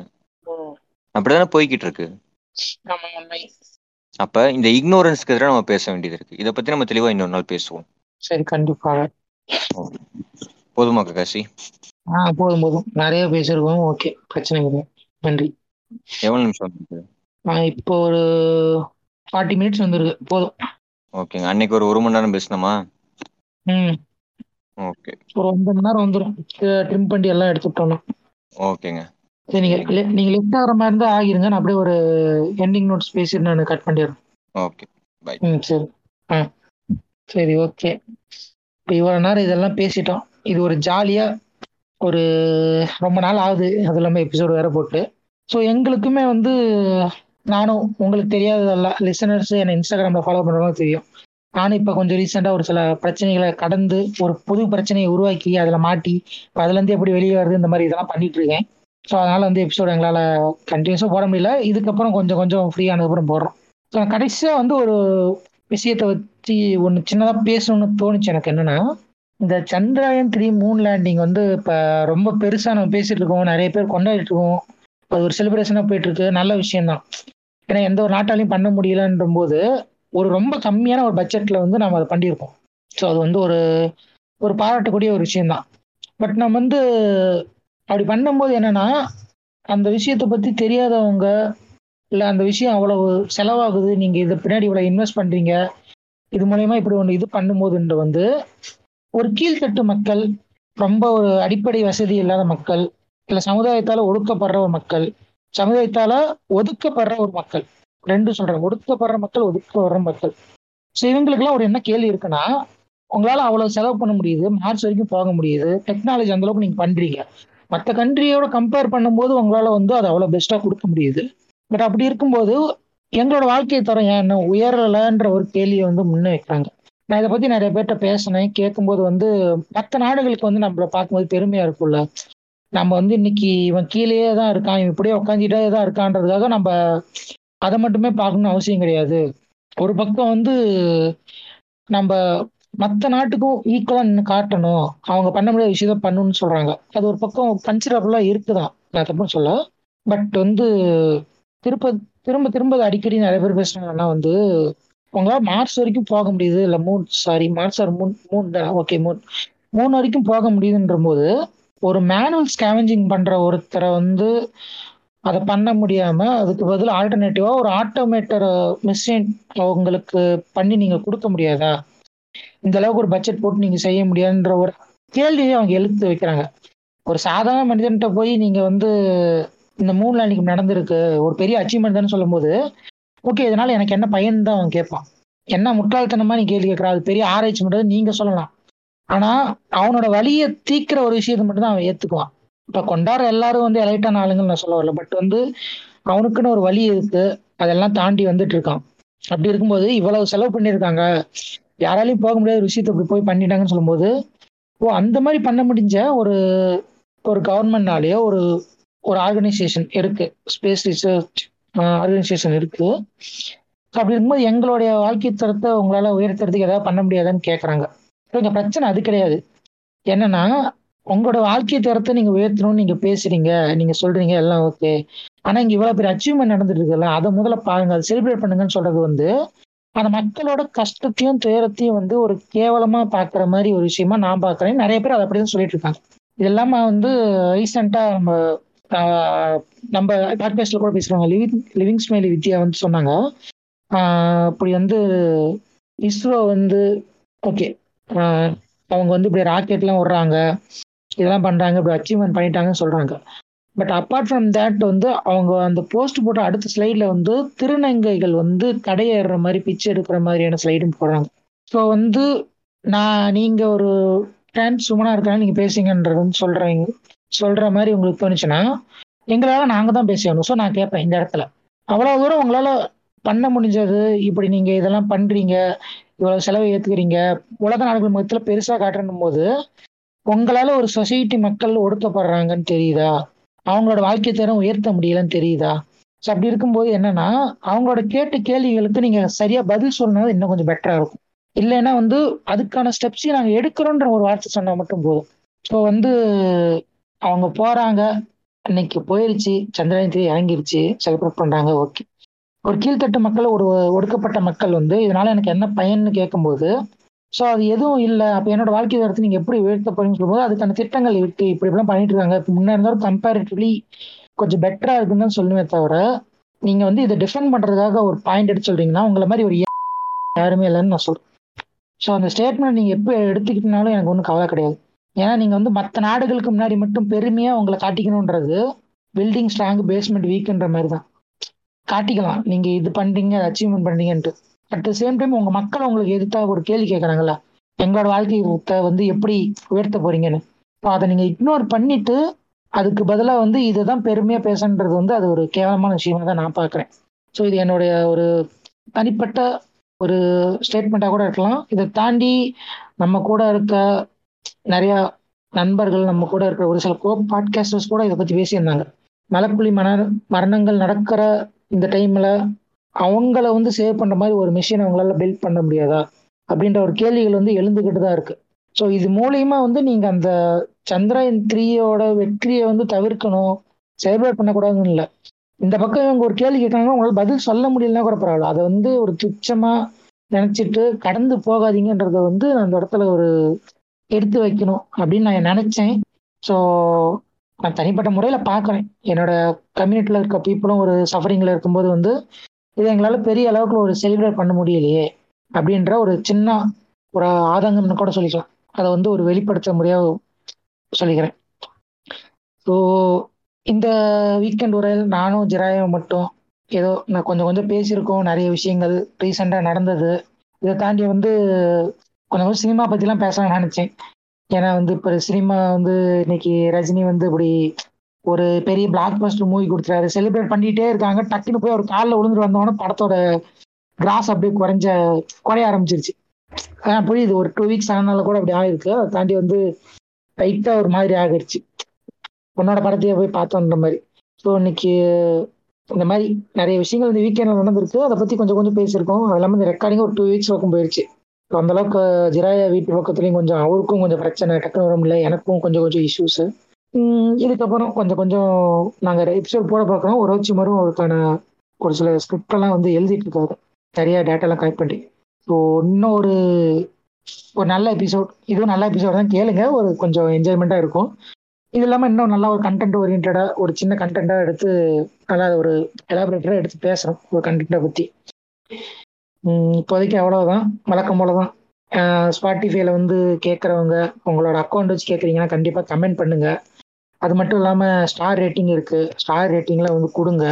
அப்புறம் எங்களோட பிளாட்ஃபார்முக்கான லிங்க்ஸ்லாம் இருக்குது அப்புறம் டிஸ்கார்ட் சர்வரோட லிங்க் வந்து அடிக்கடி எக்ஸ்பயர் ஆயிருது. ஸோ அப்படி இருக்காது பிரச்சனையாக இருந்தால் கண்டிப்பாக எனக்கு இல்லை டீம் இச்சிராக்கோ இல்லை ஏதோ ஒரு இதெல்லாம் வந்து நீங்கள் மெசேஜ் பண்ணிங்கன்னா உங்களுக்கு நாங்கள் வந்து அந்த இது லிங்க் சென்ட் பண்ணிடுவோம். இப்போ கடைசியாக வந்து நான் கமெண்ட் செக்ஷன்ஸ் அப்படியே படிச்சிடுறேன். எங்களுக்கு வந்து அந்த கமெண்ட்ஸு ரிப்ளைஸ்லாம் அப்படியே படிச்சிடுறேன். அதோட வந்து எபிசோட வந்து நம்ம முடிச்சுக்கோம் கடைசியாக வந்து ஆன்லைன் கம்யூனிட்டி டூ ஆக்சுவலாக இந்த எபிசோட் ரொம்ப நல்லா இருந்துச்சு. நிறைய காம்ப்ளிமெண்ட் வந்துருச்சு. அதுக்காக முதல்ல வந்து எல்லாருக்கும் நன்றிகளை சொல்லிடுறேன். ஸோ இந்த எபிசோடில் வந்து எங்களுக்கு ரெண்டு கமெண்ட்ஸ் வந்துச்சு. பிரதீப் அப்படின்றவர் ஒரு கமெண்ட் பண்ணியிருக்காரு very informative and essential one but understanding in many things hundred மாதிரி போட்டு ஒரு எமோஜி போட்டு தேங்க்ஸ் ஃபார் டூயிங் திஸ் அப்படின்னு போட்டிருக்காரு. நன்றி பிரதீப். கமெண்ட் செய்திருக்கு அடுத்து வந்து ரேவா ரவிக்குமார் ரேவாவா ரீவாவா? ஆர்இவிஏன்னு போட்டிருக்கு. ரேவா ரவிக்குமார் ஐ திங்க் தப்பாக மிஸ்பெல் பண்ணிருந்தேன் மன்னிச்சுங்க என் மனசுல தயக்கப்பட்ட அரசியல் புரிதல் பற்றி ப்ராப்பராக எக்ஸ்பிளைன் பண்ணீங்க. All three members dig this எபிசோட்கள் thank you so இந்த மாதிரி உங்களுடைய கமெண்ட்ஸும் வந்து வரணும்னா வந்து எங்கள் எபிசோட் கீழே வந்து கமெண்ட் இருக்கு. கமெண்ட் பண்ணுங்க. ஸோ மீண்டும் ஒரு நல்ல எபிசோடோட சந்திக்கிறேன். பாய் பாய் மக்களை. இதுவரை நீங்கள் கேட்டுக்கொண்டிருந்தது த இசுராக்கு வழங்கும் பாட்காஸ்ட்